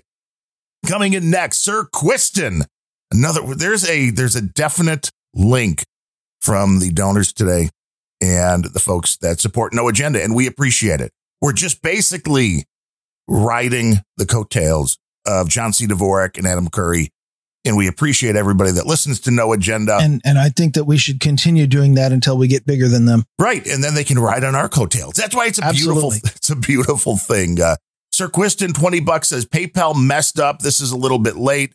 Enjoyed the analysis of the last show and so glad I caught the extra hour of content as I was listening live. Yes, Sir Quiston, that is, that is the secret of Grumpy Old Ben's, is we often do another whole show right after Grumpy Old Ben's. Well, it's because neither one of us knows how to quit talking. I know. So I mean, we should just do eight hour episodes. Yeah. Well, that was that was last night. was, well, yeah. Well, you but you tapped out, so you you're yeah. not the sole survivor. I'm I'm drinking coffee, not whiskey, and and it's coffee without whiskey, which is probably a shame. But so you're saying that Sir Mathieu has more lasting power than you do? Uh, no. We all know it's for, true. For though. one thing, I probably got fifty pounds on him, which means you should be able to drink more. I, I, did Did you not hear the part where I was drinking uh, cask strength whiskey at like one hundred sixty proof? Okay, I don't believe one hundred sixty proof. That I, seems, yeah, like, I don't know. I could guess maybe one hundred, one hundred twenty. Actually, it was, it was probably like one thirty. But, yeah, but it was it was cask strength whiskey. Was it Booker's? I love Booker's. It was seventeen ninety-two. Oh, nice, nice. Which is pretty tasty, and it was kind of an expensive bottle. You know, maybe maybe we should do a whiskey episode over the holidays, since there won't be a lot of tech news. We should just talk whiskey. That could be interesting. If you have a favorite whiskey, of course, let us know. At, if if we do that, we might have to bring uh, Bemlet on. That would be fine. I mean, would we? Ha- are we just talking whiskey, or are we drinking whiskey while talking whiskey? Uh, is there any way to do the former? I've never known. Probably not. Next on the list, Herb Lamb coming in with fifteen bucks says, I've only started listening a couple of weeks ago after hearing an episode on the No Agenda stream. See, it helps when Grumpy Old Ben's runs after the big show, runs yeah. after No well, Agenda. Well, fortunately, I know the guy who who set that up. That's good. I mean, it's be nice to him. Don't do anything that would that would piss him off. I see. He's kind of a dick. It's it's hard not to speak my opinion of him sometimes. I won't argue that. As a fellow dude named Ben, fifty years old, typically grumpy and a huge No Agenda fan, I'm happy to have found the show. It's a nice mix of useful tech information, and then in parentheses, not twit, and politics. So uh, keep up the excellent work. Thank you, Herb. We will. Uh, and yes, we are not twit. We're, yeah, we're, we're way more politically opinionated than they are, but at least we make up for it by having actual useful information about about uh, tech, yeah, I know. As opposed to, you know, you, you know, believe it or not, one of the things, okay, one of the things that, that made me kind of abandon Twit was that uh, Leo was a little too full of himself, and they kept hemorrhaging the useful hosts like Tom Merritt. Um, but probably the thing that drove me away the most was realizing that I could get everything that I got out of Twit by just reading press releases, because that was all they did. Was they got a press release from some company about some product, and then they would bring the product on and gush over it. And right. there's certainly a space for that, YouTube. Um, but that's absolutely not the kind of show I want to do. Well, and if you'll, I mean, if you'll notice, if you look at my YouTube channel again, Darren O'Neill Reviews, which is what it is over at YouTube, and what the stuff that we cover here on Grumpy Old Ben's, if I get a product, even if they send it for free and it sucks, I'm going to tell you it sucks. And Leo never seems to tell you the product sucks, or it's very rarely. You know, I don't know what yeah. it's been like lately, but yeah, we don't need just a press release. I want somebody that has taken the product, has used it, and then was able to give it a, uh, you know, an accurate review. And that's something that's yeah. so hard to get online now when it comes to and then, Amazon. And, then the, and the other thing that, of course, it, it's insincerity that drives me away from any product. It's if if I know somebody is lying to me, I don't want to listen to what they have to say. And uh, there is another a thing that we don't do. In fact, uh, we are we are in the segment that we do instead, which is if you take advertising, you are automatically insincere. And that was another thing that really bothered me about all the Twitch shows, was when they would do an ad read. It didn't matter what the product was. It was the greatest thing that Leo had ever personally used, and he used it every single day, and it was an invaluable part of his life right up until they stopped paying him, and then you never heard about it again. And uh, the insincerity is dripping from that, but it is, that is an inherent characteristic of any podcast that takes ads. Uh, I was listening to uh, Who Are These Podcasts Live, which is a show that I know you hate it, but I actually I really do like. Not hate it. You you hate it, and you hate Carl, and you think he's a total jerk. And I uh, subscribe anyway. to Who Are These Podcasts, but I, I'm not. I'm not buying manscaping stuff from their but sponsor. Yeah, that was what what he was talking about when he when he drops in, and I, I don't know. The the latest one live was absolutely fucking fantastic live, because uh, Vinny, the co-host, who I don't think that episode's dropped yet. He recorded it on Wednesday. Um, but Vinny, the co-host, was not participating in the live ad read, and Carl was getting so pissed about it, because uh, this is this is how Carl makes his money on the podcast is is he has to sound excited about shaving his balls. He, he has to get out there and and make you believe that he uses this one company's product and rubs it on his testicles every single day and shaves them silky smooth. And I mean, admittedly, it's a good it's a good sponsor for that show because it's so fucking ridiculous. But but he like in order to keep his advertiser happy, he has to make you believe that he personally manscapes all the time. And I, yeah, and I don't want to speculate whether that's true or not, but I'm skeptical. Have you tested? Have you checked? I don't know, but that's I, where I, I'm not, I'm not currently scheduling any trips out to Rochester to verify. And I'll say that my wife ordered me like a year or so ago, some a glow in the dark Star Wars boxer briefs from MeUndies. And it's something we hear on uh, Tell Them Steve Dave and a bunch of other podcasts. And you're absolutely right. It's all you have to gush over the product. You have to say it's great. And I got the things. I mean, they weren't bad. I mean, I won't say they're the worst underwear I've ever had, because I mean, well, they're underwear. But I immediately picked them apart because I looked at the tag and it's like hand wash only. And I'm like, fuck you. Hand wash your underwear only? It's like, no, I have a washing machine for that. And really hot water and automated things. And, uh, you know, I will say that they held up for a while, but then they start falling apart. So my guess is they just can't handle the washing machine, which I'll go buy the cheap Fruit of the Loom stuff. Yeah. And uh, hand wash only means these things are going to fall apart. Yes, which is why MeUndies yeah. will never sponsor Grumpy Old Ben's that. And for, for so many other reasons, there's no uh, no question about it, because that was something uh, our buddy Larry from That Larry Show, who just dropped another great episode, just had another cross-country adventure. But when he started listening to Random Thoughts, he was like, well, you know, you're the one of the most authentic guys I've heard online. And I'm like, well, okay, that that's fine. And then he's like, you know, it's like you're, you know, it really is the no B S kind of thing. And we don't put on airs. I mean, you're the same way, which is, I think, why uh, you know, we get along well doing the show. It's like when nobody's schmoozing, nobody's lying. I just haven't found any airs that fit right. Right. You got to find the bigger airs. And uh, so, I mean, I took that as a big compliment from Larry, because we're just doing this not to, uh, you know, not to make a ton of money, because podcasting is, you have to take a vow of poverty to do that. And you can tell when somebody is not being genuine. If somebody's like, oh, I know that there's somebody else doing this that's making a lot of money, so let me try this and I'll try to fake it. I don't think uh, I don't think that works. I think people do see through that. And that's why we have, even though we're a relatively short, you know, as, as far as being around show, I mean, we're doing episodes. We're pumping them out like crazy. But I think that's why we're growing an audience. We've got people that are taking part in the value for value, like Herb Lamb just did. Fifteen bucks, new listener. We appreciate that.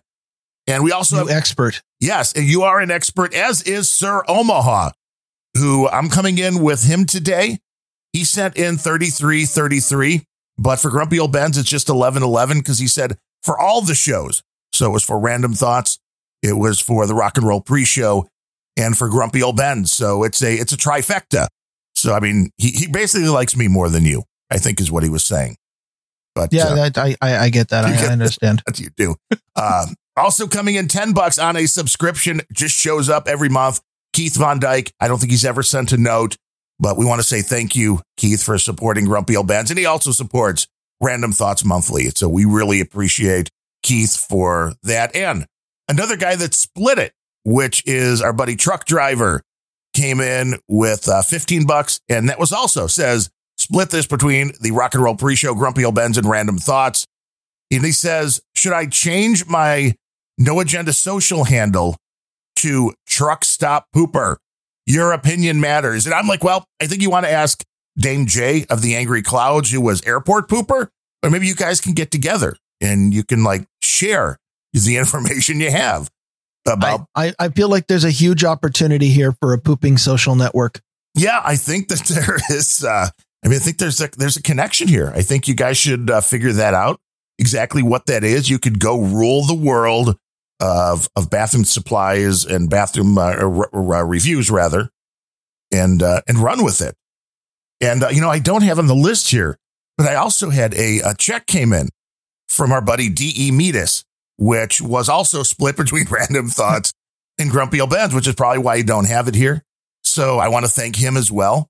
And we did invite him out. We just need to figure out a day now because he threw down with you he, in the troll room. I, I he, Yeah, he made a claim uh, of, of which I, I will merely say I'm skeptical.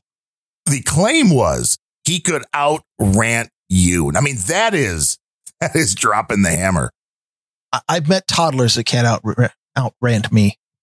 Did you say that toddlers that can out rant you or can't out rant uh, you? There, there, no, there there aren't very many toddlers that can out rant me. I would say I, it'll. Uh, we gotta. We gotta. He, ch- he said that he, he did. However, he gave a a disclaimer. He said, "Well, he can only do that on the things that really piss me off." Um, and uh, I I would just like to point out, um, that's my secret. I'm always pissed off.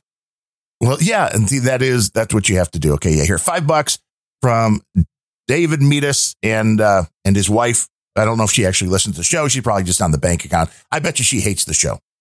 Just a guess. I I mean, I, I wouldn't blame anyone for it. I might ridicule you though if you hate the show. Maybe, but you won't listen to the show, so it, it's all good. Yes, let me make sure I add him to the list here. So this will go on in the show notes. So um, you want to check out his show, which is one of them's Fun Fact Friday that he does with his daughter, Lila, who, he, again, he was genius because he's taught her how to do like the audio processing and stuff. I can't even teach you that. His ten-year-old daughter can do it. So, I mean, are well, you- if you teach me, you might start expecting me to do it. And that sounds too much like work. That seems like we're raising the bar too high. I'm saying you're you're going to be the guy in charge of the transcripts. And we need to get, we have to, I wish that the uh, the guys over at Power Press, which is what Blueberry, B L U B R R Y, whatever the company is that does Power Press, which is the plugin that we use over on WordPress to generate the R S S feed. I wish they would add the the lightning thing to it, because according to Adam, there's thousands of dollars already going around that ecosystem with people using the, I guess okay, it's I'm these, getting. I'm getting tired of you complaining about this plugin. Somebody find me the source code to this plugin. I will fucking add it. Yes, you can figure that one out. We'll get you the information because that it, it's it's working now. We just need a lightning node, and we'll, it's all this Bitcoin stuff, all this crazy stuff that uh, because Adam Curry wants it to happen, it will work at some point in the near future. All podcasts will he be. He does have one of those personalities, and and Adam will definitely deny if if you ever make this comparison. But he has one of those Steve Jobs like personalities where his uh, optimism and enthusiasm is so infectious that it just makes you feel like anything can happen and works. Well, and because he has enough people listening to him, I think when Adam Curry, the Podfather, says, hey, you know what would be really cool is if the podcaster thing did this, this, and this. And then there's like one hundred people that are like, we can go that. Yeah, we could do it. And then it just happens. It's a thing of beauty. And if you're not watching what's going on at podcast index dot org and following that podcast, which forever, whatever reason, uh, Adam's still kind of doing that on the down low. He actually records well, that show, it seems, while we're doing this live yeah, today. He's recording it. I, I, I presume he's recording it right now, which I don't know. And maybe he would feel bad saying I'd like to do it live on the stream, but he doesn't even run the the. completed shows on the stream. I, I asked him once, I said, you know, do you want me to run podcasting two point oh on the No Agenda stream? No. Okay. Whatever. Which is fine because the people who want to hear about that, know how to go get it. It's a podcast. You can go get it. Nothing on the stream is is particularly exclusive to the stream, with the single exception of the live shows. For example, the Grumpy Old Ben's post show, that right. the second show we do every day, is only available via the live stream. And that was my one question too, which is, how do you monetize a live stream then? Because if people listening to hey, well, the recorded episode are paying by the minute by their donation because of this new Litecoin thing, then how does the live stream do it? You have to be able to throw this information out there. Is that even possible? Probably not, because you're not listening to it in a podcast no. app. I mean, I, yeah, I've got, how do you, how do you monetize a live stream? There's lots of companies that do exactly that. And the idea is, um, first you need an app, and then you need a, the app to enforce a paywall. Right. Right. Which is not what we want. Either that, or you take the other route that's very popular out there, which is that you inject ads into the live stream. I guess uh, D E Mita says he's listening to us in a podcast app. What, what app can you listen to podcasts live? I, I imagine any app that that knows how. I mean, V L C is an app, but it's not a podcasting app. Well, I, that, but what but what I mean is is anything that can download and and play an internet stream, that's easy enough to oh, do. So you can listen live in Podcast Addict. How does this work? I have Podcast Addict. I didn't know you could listen live. Wow. Uh, listen dot no agenda stream dot com. Oh, I guess you just add that in. I didn't yeah. know. Well, there's the No Agenda app too, uh, but see, that's it now. No Agenda is going to be like, wait, we don't want those two thousand people listening on Sunday because we can't monetize them. We, you know, for shows that have a bigger listening base that do live, I mean, that that could be a thing. We need to figure out how to monetize the live stream. And well, until if, then, if I recall the the stats when they were released, they they get about two thousand people listening live to each show, and they get about eight hundred thousand downloads. So. Let's That's see. four hundred times more people download than listen live. It doesn't feel like live is is particularly the the big monetizable part of their podcast. But we're getting there. But we appreciate everybody that supported this week. The Grumpy Old Ben's, the grumpiest show in the universe. D E. Mita's Truck Driver, Keith Von Dyke, Sir Omaha, Herb Lamb, Sir Quiston, Surly Mofo, and Sir Kevin. A big week. A big week for Grumpy Old Ben's. That's a good sign that people want more, more of the grumpy. And we'll see. Maybe if there's a big, big rush for next week, though, they're saying they want more hungover Bemrose. It's hard to say. It's it's hard to say anything when I'm that hungover. I'm just letting you know. It's hard to say. And uh, I, I wanted to say, just to warn everybody out there to be careful. I've seen a few different things um, with the scams going around again. And some of them were like Microsoft, you know, people claiming they're from, you know, all sorts of different places calling you. My parents got a call, and it was on my dad's cell phone, and that didn't set up the red flag for him for some reason, because he doesn't use the cell phone for anything. But they left a message saying, oh, you're a DirecTV customer and we have an offer for you. So he called him back, and they start giving him this whole thing. And he said they seem to know what his bill was. So I'm wondering if DirecTV was hacked, which is very possible. That uh, I mean, they're the, the lowest tech version of doing that is uh, um, apparently my neighborhood recently has had uh, a mail prowler where somebody's just driving along, opening mailboxes and grabbing all the envelopes. That could also be it. And I'm not one hundred percent sure where they got the information, or if they really did, or they were just close enough and were like, hey, we could save you X amount of percent. But it got to the point where they said, well, you, you have to pay this, though, with eBay gift cards. And here's how you get the. And it's like, oh, oh. But scam. Uh, yes. I mean, very obviously a scam to you and me.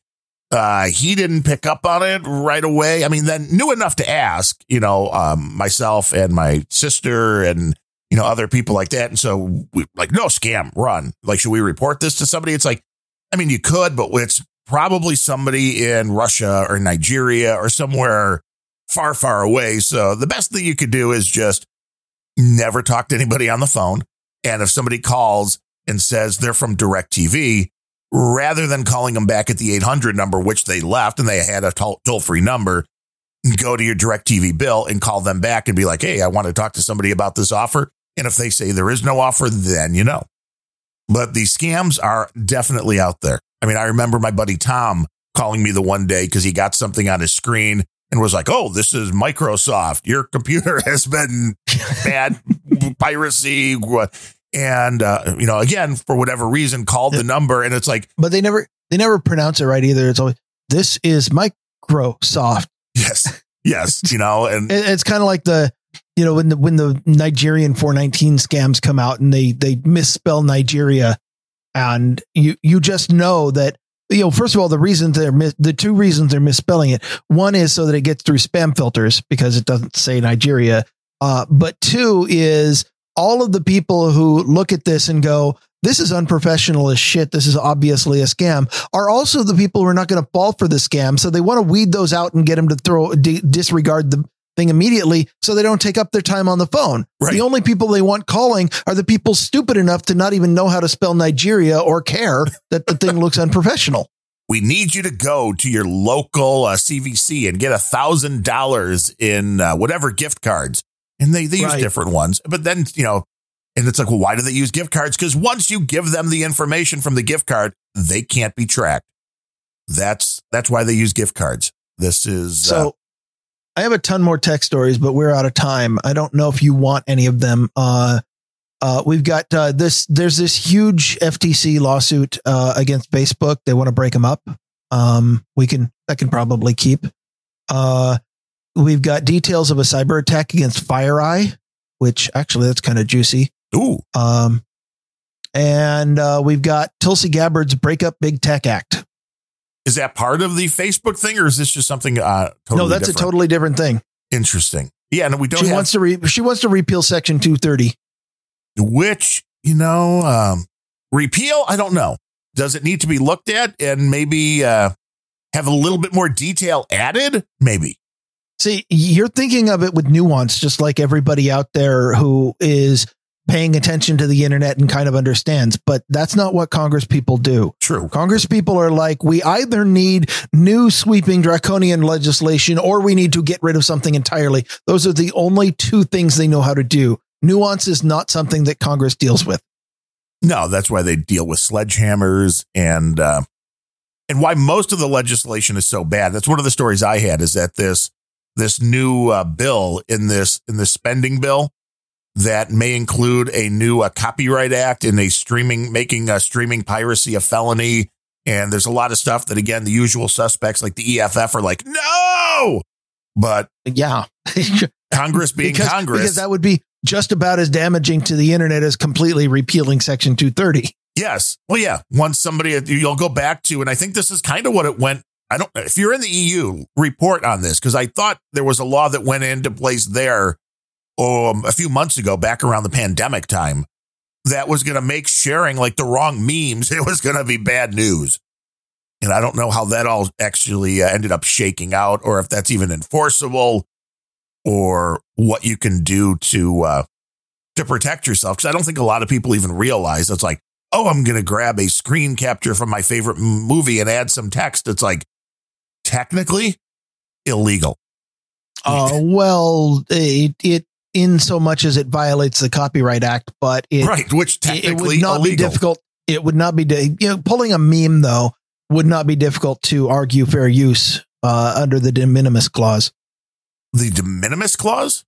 Uh, it basically says, uh, your, your uh, copyright is designed to protect if you, uh, if you take the whole copyrighted work or, or a significant portion thereof. Right. And if the portion that you're taking is so small that it would be impossible to reproduce from that, the original work in, in any real capacity, then that's, that's kind of, it's called a de minimis. I, I yes, might be mispronouncing it. It's a question if you're adding enough unique extra content to it, as far as say the text that yes. you're adding to it to make it a unique thing.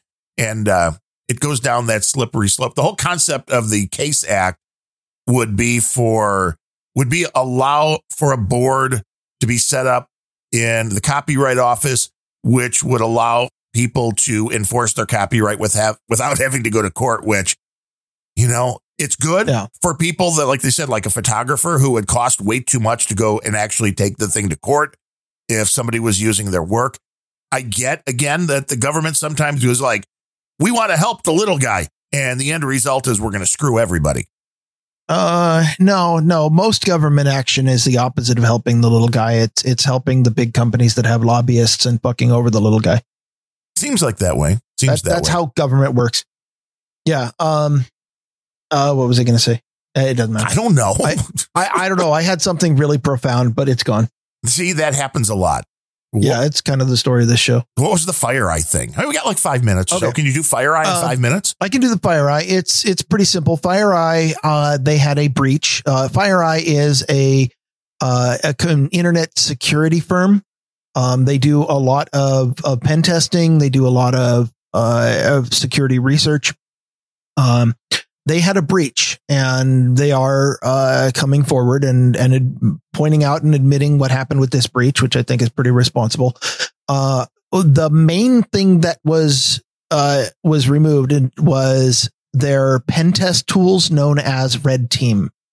Um, By the way, they they believe that this breach was state sponsored, judging by the uh, the characteristics of the attack and and in particular the breadth and how uh, part of the attack was overwhelming some of their defenses. Nice, uh, which is is not the kind of thing that your average hacker can do.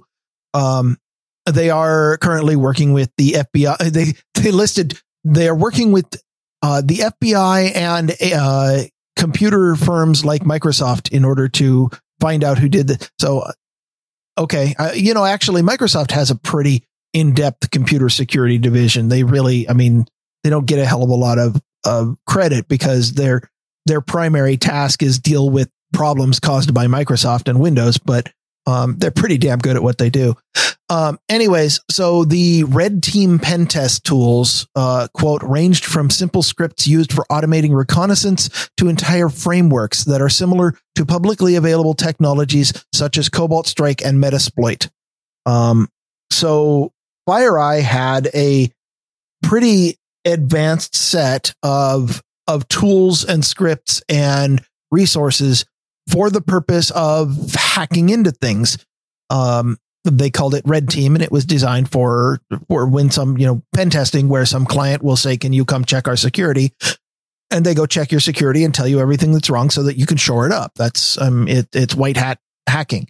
Um, apparently what FireEye believes was a state actor managed to get in and steal a significant portion of these tools. Nice. Um, now they point out, they're quick to point out there were no zero day vulnerabilities in any of the tools. Uh, all of them were, were things that have been, companies have been notified about and patching. Um, the one thing that FireEye has done is, uh, they, they had countermeasures for a lot of, of their tools. Um, they went and went ahead and developed countermeasures for the remainder. Um, and there is now a public GitHub repo containing the countermeasures for their Red Team tools. So if you are at all concerned that some of these tools might be used against you, um, the article, the, well, the press release from FireEye will be in the show notes, and that contains a link to their GitHub repo, which contains all of the countermeasures and things that you will need if you think that you are going to be attacked by these Red Team tools. And in five minutes, I'm not going to be able to get into any of the particulars or specifics of, of their hacking, but um, I, I dug through the GitHub repo a bit, and there is some really sophisticated shit in there that if you operate a publicly facing site that you think state actors are going to want to get into, you might want to check it out and, and at least see what you're up against.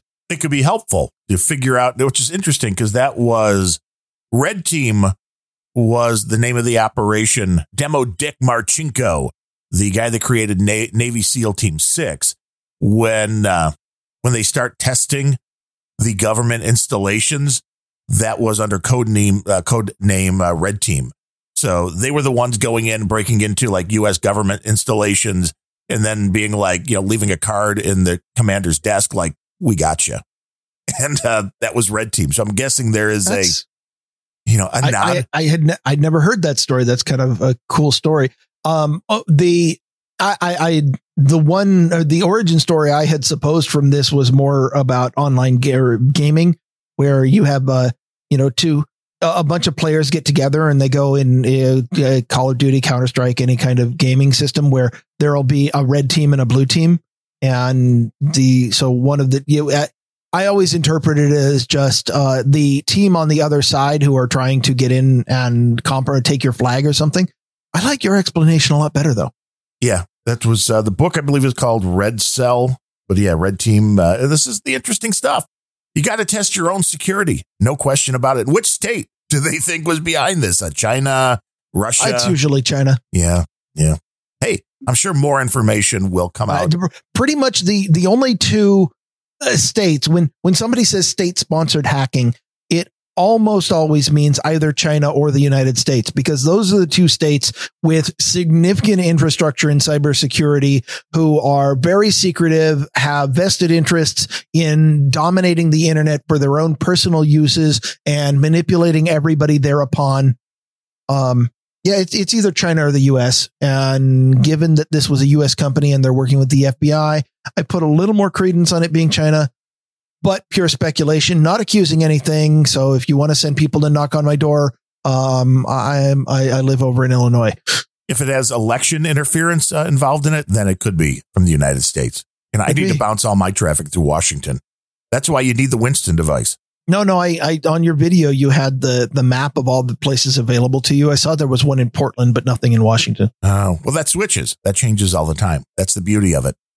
But hey, we'll be following this story and more when we'll be back. Uh, let's see, Monday, just uh, three days from now for more fun, Grumpy Old Ben's coverage. We thank everybody for listening live to the show. When we do these, uh, it's over at no agenda stream dot com. We do them at noon Eastern pretty regularly on Mondays and Fridays. So no agenda stream dot com is the place you want to check that out.